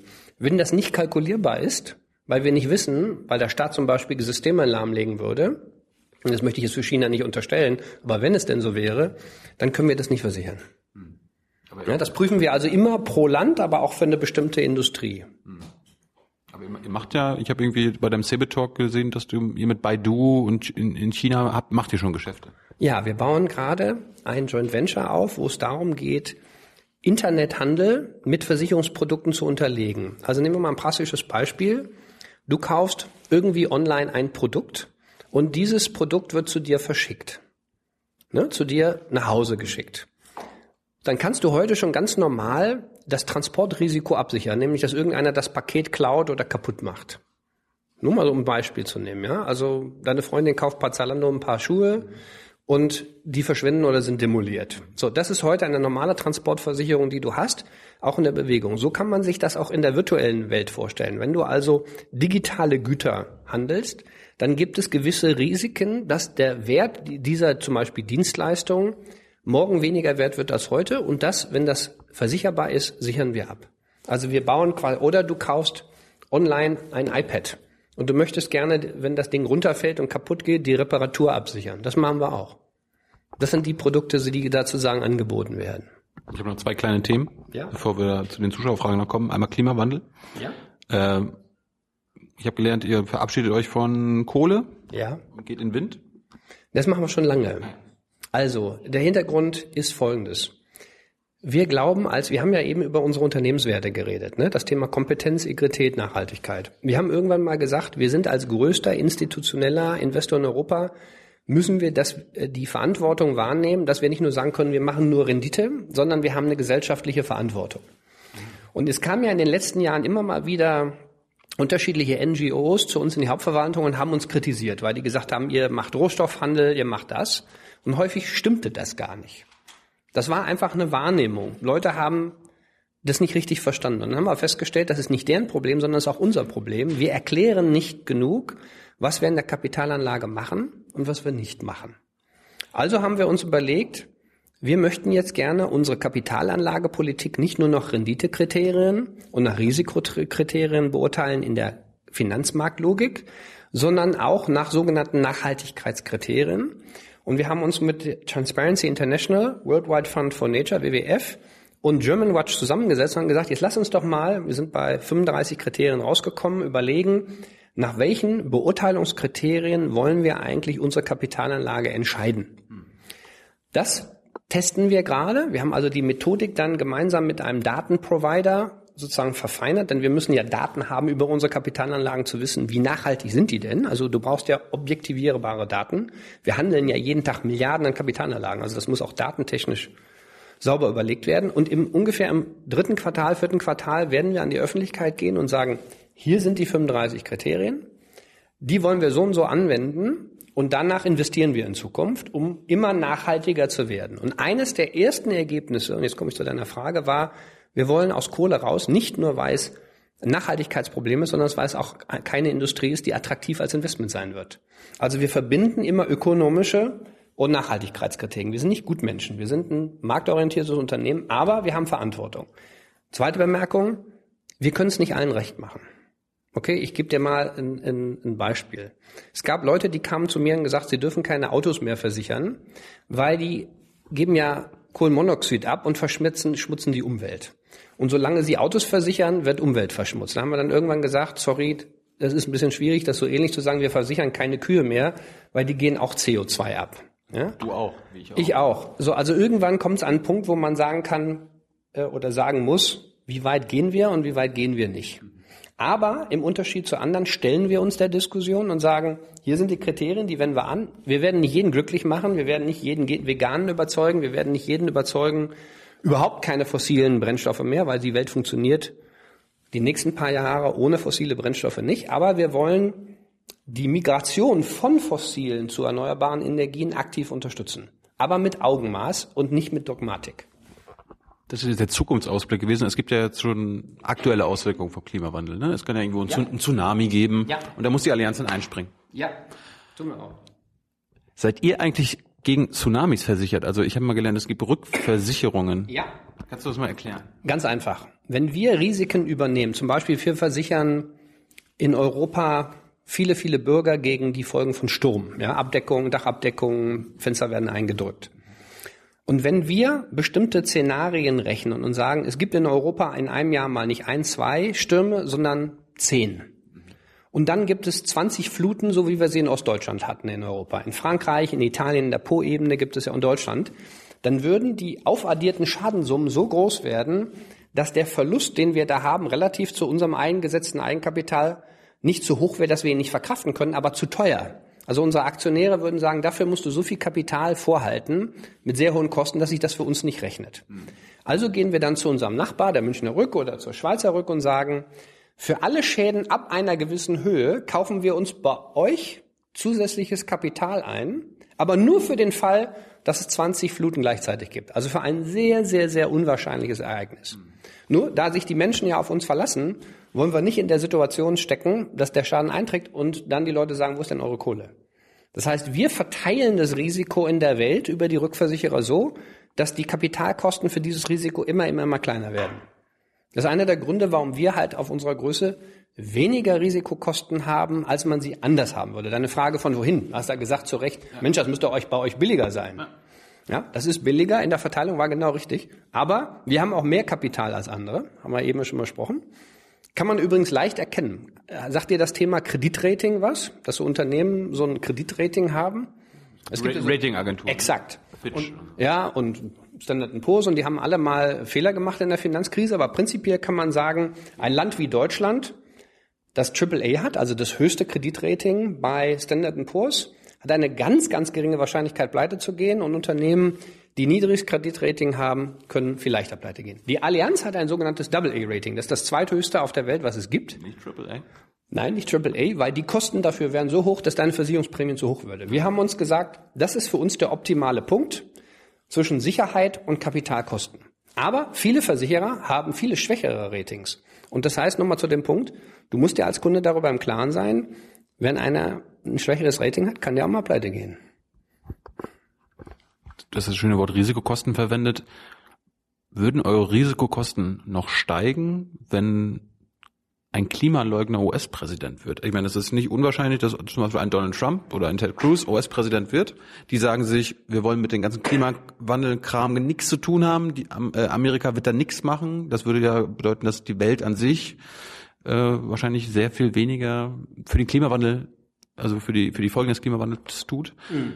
Würde das euch dann eure Kalkulation kaputt machen? Nee, glaube ich nicht. Also erstens glaube ich nicht, dass äh, das, was die Leute da erzählen, sie am Ende des Tages tun, äh, weil viel gequatscht wird im Wahlkampf. Und am Ende des Tages sind die amerikanischen Bürger mittlerweile davon überzeugt, dass sie ihre Wirtschaft nachhaltig aufstellen müssen. In Amerika gibt es mehr Investitionen in Windkraftwerke als in den meisten anderen Regionen dieser Welt. Also die Fakten im täglichen Leben, also was quasi die Energieerzeuger machen, sind die amerikanischen Bürger, das sind ja nicht die rechten Republikaner, sondern alle, ist der Zug schon abgefahren.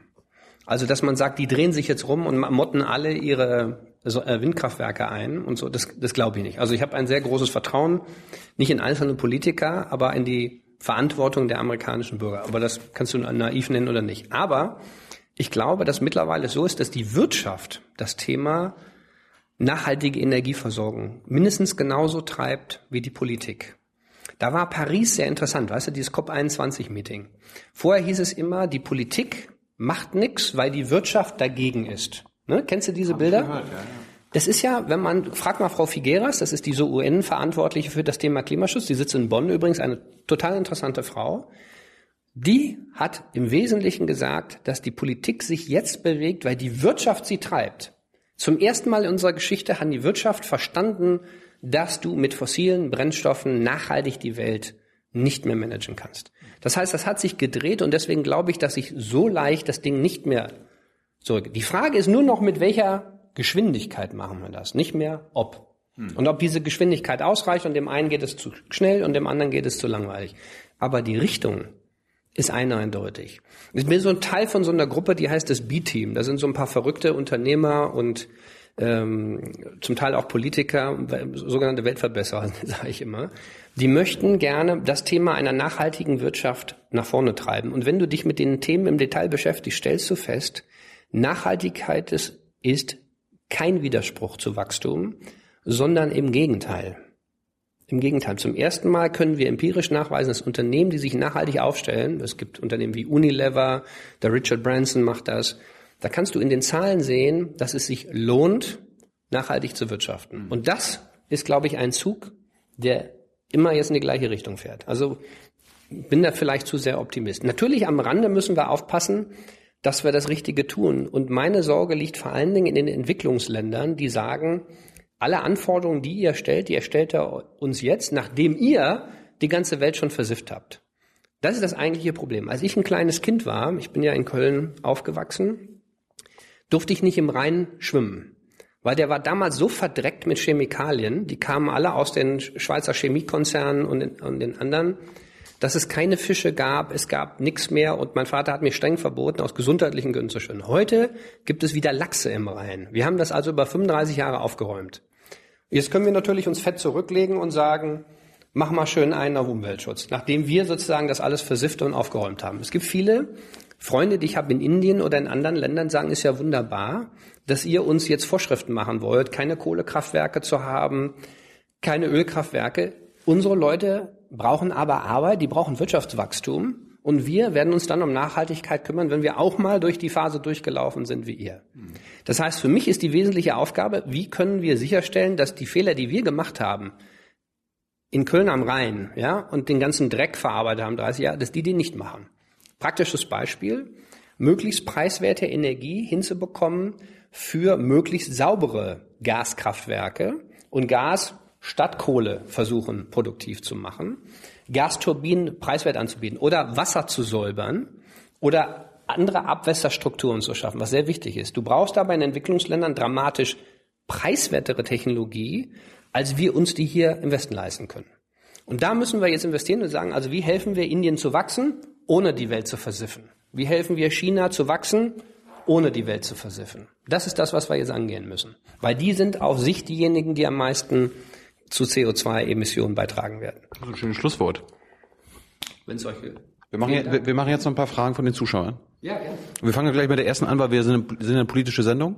Die, die Leute wollten wissen, warum ihr Partei spenden äh, warum ihr spendet an alle Parteien in Deutschland, also hier CDU, SPD, FDP, Grüne, aber nicht an die Linkspartei. Und die AfD auch nicht. Ja, das wäre das wär die Nachfrage gewesen. Ja, ja. Also erstens, wir haben uns in der, auf der Gruppenebene der SE entschieden 2014, dass wir keine Parteispenden mehr machen. Ach. Also Parteispenden macht nur unsere deutsche Gesellschaft und eben nach einem bestimmten Schlüssel. Und da gab es ein paar Kriterien. Übrigens sind die Beträge klein. Ich habe sie nicht im Kopf. Ich war Schwarzer 5000 Euro oder so pro Partei, wo es um das Thema geht, Finanzierung von ähm, Grundsatzarbeit für alle, die ein mit der sozialen Marktwirtschaft konform liegen. Der Grund, glaube ich, warum die Deutschen gesagt haben, die Linke nicht, ist, weil die Linke klar sich ausspricht gegen soziale Marktwirtschaft. Sie spricht sich gegen jede Form von Marktwirtschaft aus. So, und deswegen sagen wir, jetzt ausgerechnet Leute zu finanzieren, die gegen soziale Marktwirtschaft oder jede Art von Marktwirtschaft ist, ist nicht ganz unser Geschäftszweck. Ich persönlich bin kein großer Fan von Parteispenden. Hm. Nicht. Kann auch sein, dass die Linke einfach keine Unternehmensspenden annimmt. Das kann auch sein, weiß ich nicht. Und AfD? Die sind ja auf jeden Fall für Marktwirtschaft. Da bin ich mir nicht so sicher. Lies mal das Parteiprogramm. Ja. Da steht das Gegenteil drin. Ja? Ja. Die sind für eine sehr stark gelenkte Wirtschaft. Aber auch sonst würden wir die nicht unterstützen. Die sind zum Beispiel für die Privatisierung von vielen Sozialversicherungen. Das ist doch, das müsstet ihr doch interessant finden. Nö, haben wir vorhin ja auch besprochen. dass es gibt ja nicht ein sauberes Funktion, uns funktionierendes System. Hm. Gut. Privatisierung ist nicht immer die richtige Antwort. Können wir jetzt lange drüber reden, wenn wir mal über Infrastrukturfinanzierung reden oder so. Aber gut, da sicherlich noch andere Fragen. Die Bananenrepublik will wissen, ist Folgendes ein guter oder ein schlechter Tipp? sollte die Versicherungsbranche die Negativzinsen schneller einführen, damit diese ein Finanzpolster hätte, um das Zahlungsverbot und Herabsetzung von Leistungen für die Kunden zu umgehen, da uns die Finanzkrise täglich grüßt. Sehr komplizierte Frage. Ähm, also ich antworte mal so. Erstens glaube ich daran, dass dieses Thema negative Zinsen und Ultraniedrigzinspolitik nicht durchzuhalten ist. Ich weiß nicht, wie lange wir es haben werden. Die Japaner Vielleicht damals auch gesagt. Ne? Ja, exakt. Aber das ist, wie man an Japan auch sehr schön sehen kann, es hat nicht geholfen. Ja, also negative Zinsen und äh, da gibt es eine geldpolitische, gibt es unterschiedliche Meinungen. Ist übrigens ein, wie es wie Religion, ist eine normative Debatte, weil es keine empirische Evidenz gibt. Hm. Es gibt aber zumindest keine empirische Evidenz zu der Frage, ob es klappt. Meine konkrete Antwort ist, ich halte da nicht so viel von. Was wir machen müssen, ist immer weniger Geld in Staatsanleihen anzulegen. Das ist sowieso richtig. und immer mehr alternative Anlageformen zu finden, die unseren Kunden in einer Welt von negativen oder Nullzinsen trotzdem ausreichende Renditen geben. Das sind zum Beispiel Immobilien, das sind illiquide Anlagen in Infrastruktur, also Brücken, äh, Energienetzwerke und solche Sachen. Das ist unser Job. Also da Rendite finden für unsere Kunden, wo andere keine Rendite mehr finden. Äh, am besten ein bisschen kürzere Antwort, damit wir ja. alle durch alle durchbekommen. Ja. Also, was hältst du von der also, was hältst du von der Riester-Rente? Prinzipiell finde ich Altersvorsorgeförderung genau richtig. Ähm, das Thema Riester-Rente, ich nehme mal den Hintergrund der Frage, ist, dass die Kosten dafür zu hoch sind und Vertriebskosten zu hoch sind. Ich halte das Problem bei der Riester-Rente, dass sie zu kompliziert ist. Und deswegen wünsche ich mir für die Zukunft etwas einfachere Altersvorsorge und Förderungsmöglichkeiten. Aber prinzipiell hatte die Riester-Rente die richtige Idee, ist nämlich zusätzliche Altersvorsorge staatlich zu unterstützen, weil die Menschen insbesondere mit niedrigen Einkommen nicht viel sparen. Das Produkt war aber zu kompliziert und deswegen haben viele Leute mit niedrigen Einkommen eben nicht gespart. Insofern wurde der Zweck, wenn ich mal ganz offen soll, nur begrenzt erreicht. Alex will wissen. Ja, ja. Alex will wissen, wäre eine einheitliche gesetzliche Versicherung nicht wesentlich effektiver im Sinne der Solidarität als verschiedene Versicherungen? Oh, super. Wir können auch eine Einheitskolchose aufmachen. Also wir können ein Autounternehmen haben, wir könnten eine Bank haben, eine Versicherung, äh, eine Zeitung, einen Sender. Wäre vielleicht viel solidarischer. Hat Karl Marx auch schon mal geschrieben. Nordkorea. Hat aber, hat aber glaube ich, nicht gut funktioniert. Genau, wenn wir in Nordkorea. Und dann entscheidet einer, was dann passiert. Ist sehr viel einfacher, ich brauche mein Gehirn nicht. Es ist auch, die Welt ist viel simpler, das stimmt. Also das, der, das wäre der Vorteil. Aber es glaube ich, wäre nicht meine Welt. Macht ihr Geschäfte in Nordkorea? Nee. Gibt es noch ein anderes Land, wo ihr keine Geschäfte macht? Ja, diverse, aber das hilft jetzt nicht. Ja. Wir haben so ein paar Kriterien wie Korruption und so weiter. Muss die, da sein. Ja, die wir sagen. Also zum Beispiel, wenn wir ähm, es gibt Länder, in denen wir zum Beispiel ein Privatkundengeschäft betreiben, aber nicht mit Regierungsinstitutionen. Wir sind zum Beispiel seit fast 100 Jahren in Westafrika und da sagen wir, wir machen Geschäfte mit bestimmten Privatunternehmen, aber nicht mit der Regierung. Was empfiehlst du jungen Menschen, die eine große berufliche Karriere planen? Hast du einen Geheimtipp? Was ist denn eine große berufliche Karriere? Zum Beispiel Menschen, die, die nein, Menschen, die, äh, die im Vorstandsvorsitzender werden wollen. Okay, also, also ein Tipp. Also ein Tipp ist, finde deine Begeisterung. Finde deine Begeisterung. Ich glaube, man kann nur in etwas wirklich gut sein, wenn man es wirklich mag. Also irgendwas nur zu machen, weil man glaubt, man hat viel Macht oder viel Geld verdient, funktioniert nicht. Man muss das, was man macht, muss man wirklich lieben und dann wird man auch darin gut. Olli, was hältst du von einem höheren Spitzensteuersatz? Ähm, Gute Frage. Der Spitzensteuersatz, den wir heute haben, also ich bezahle fast 50 Prozent von dem, was ich heute verdiene, gebe ich an Abgaben ab.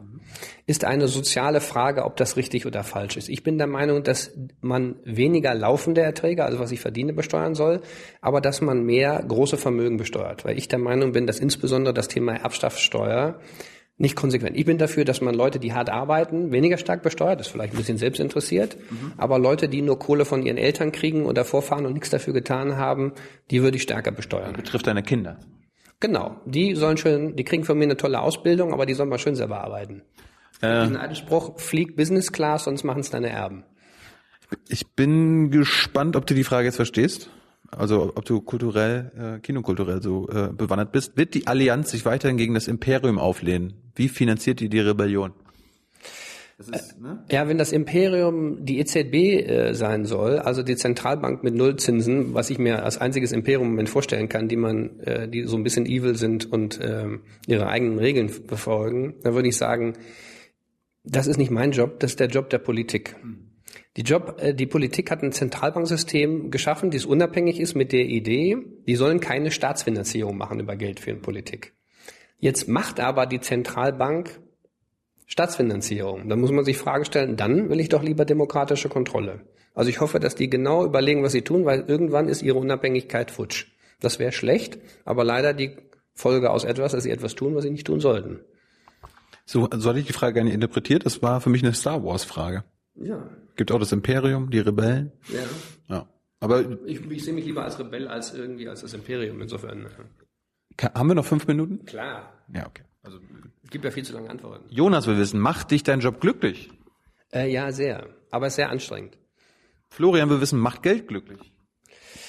Nee, aber es macht das Unglücklichsein erträglicher. Wie viel verdienst du im Jahr? Ähm, steht im Geschäftsbericht drin. Ich, sagt's letztes Jahr habe ich, glaube ich, eine Gesamtvergütung gehabt von ungefähr 5 Millionen Euro. Findest du das angemessen? Ja. Ja. Entscheide ich über nicht, ob das angemessen ist oder nicht, sondern das entscheidet der Aufsichtsrat und der Wettbewerb.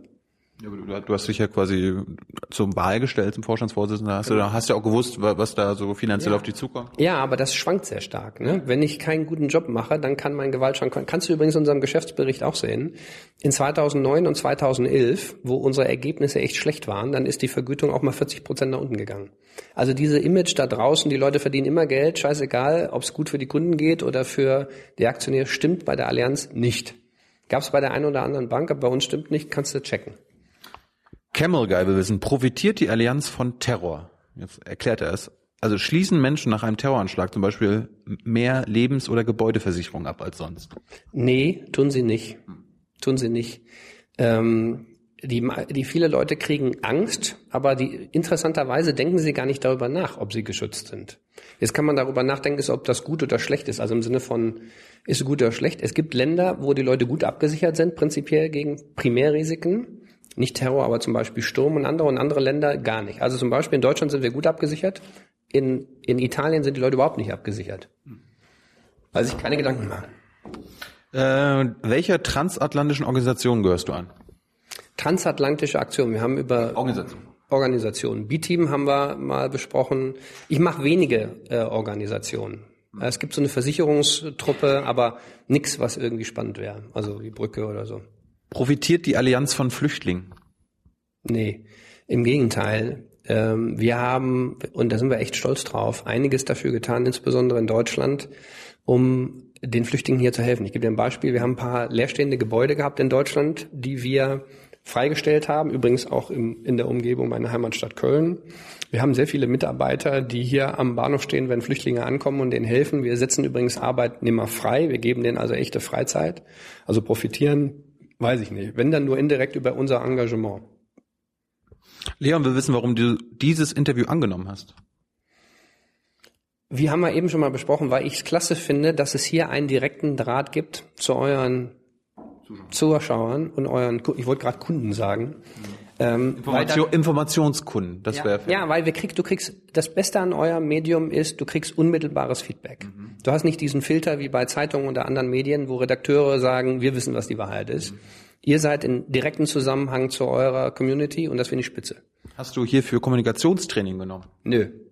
Hast du aber schon mal Kommunikationstraining gehabt? Jawohl. Muss man haben. Ja, ja, mache ich aber weniger für dieses Medium in der Vergangenheit, als um die Frage ging, wie macht man Live-Fernsehen und sowas, weil da hatte ich ordentlich Mannschatten vorher.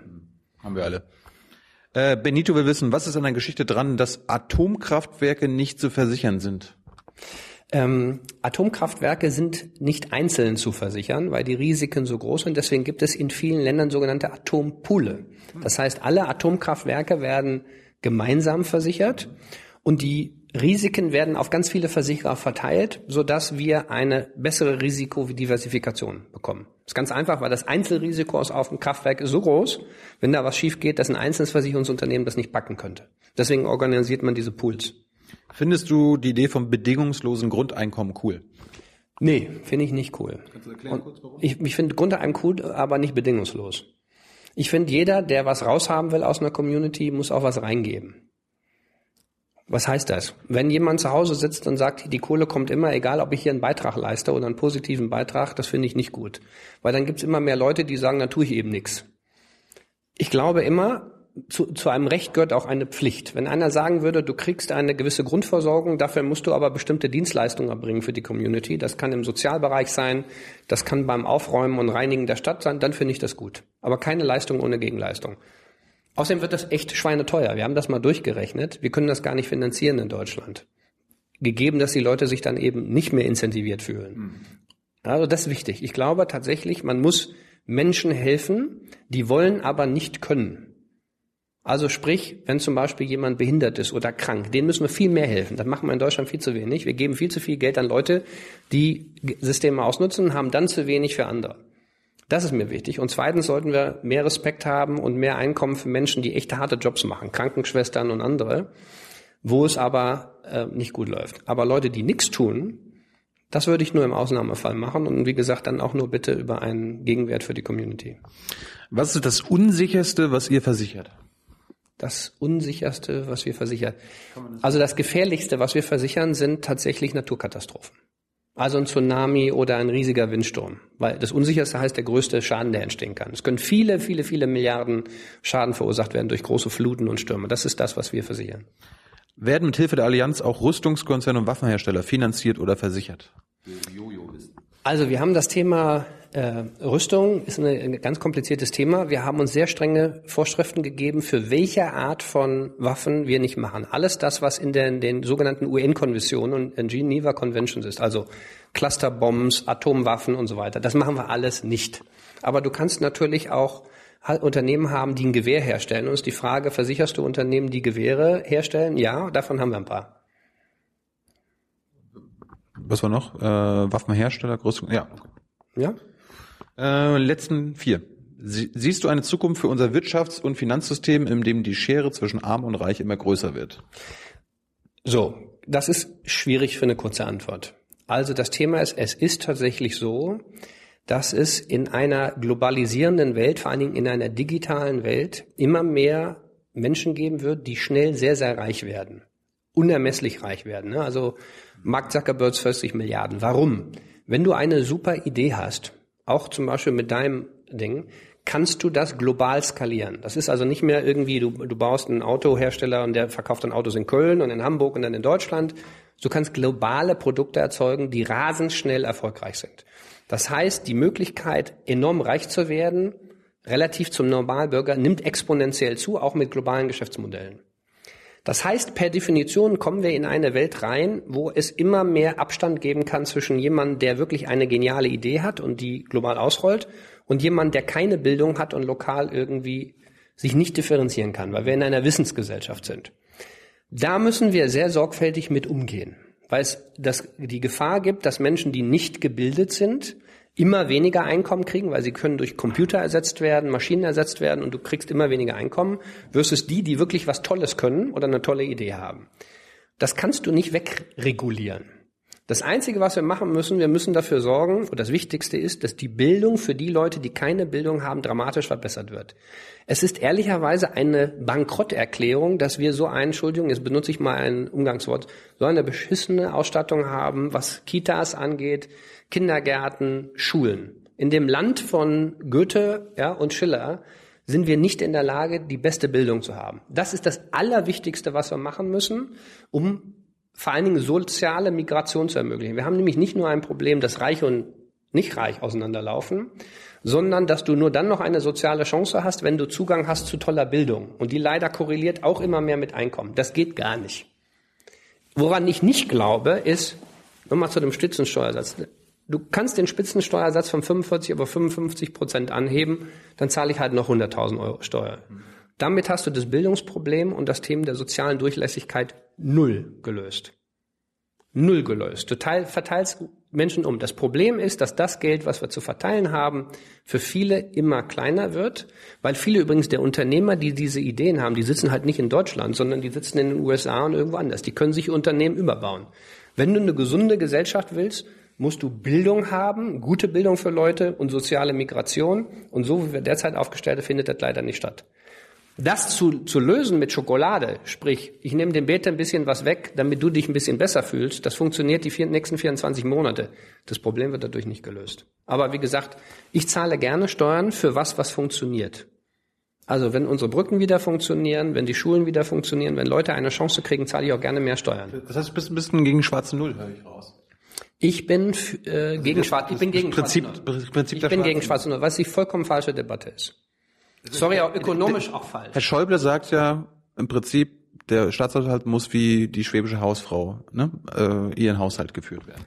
Ja, aber das hat nichts mit schwarzer Null zu tun und das ist wichtig. Schulden, nee, pass auf, ganz wichtig.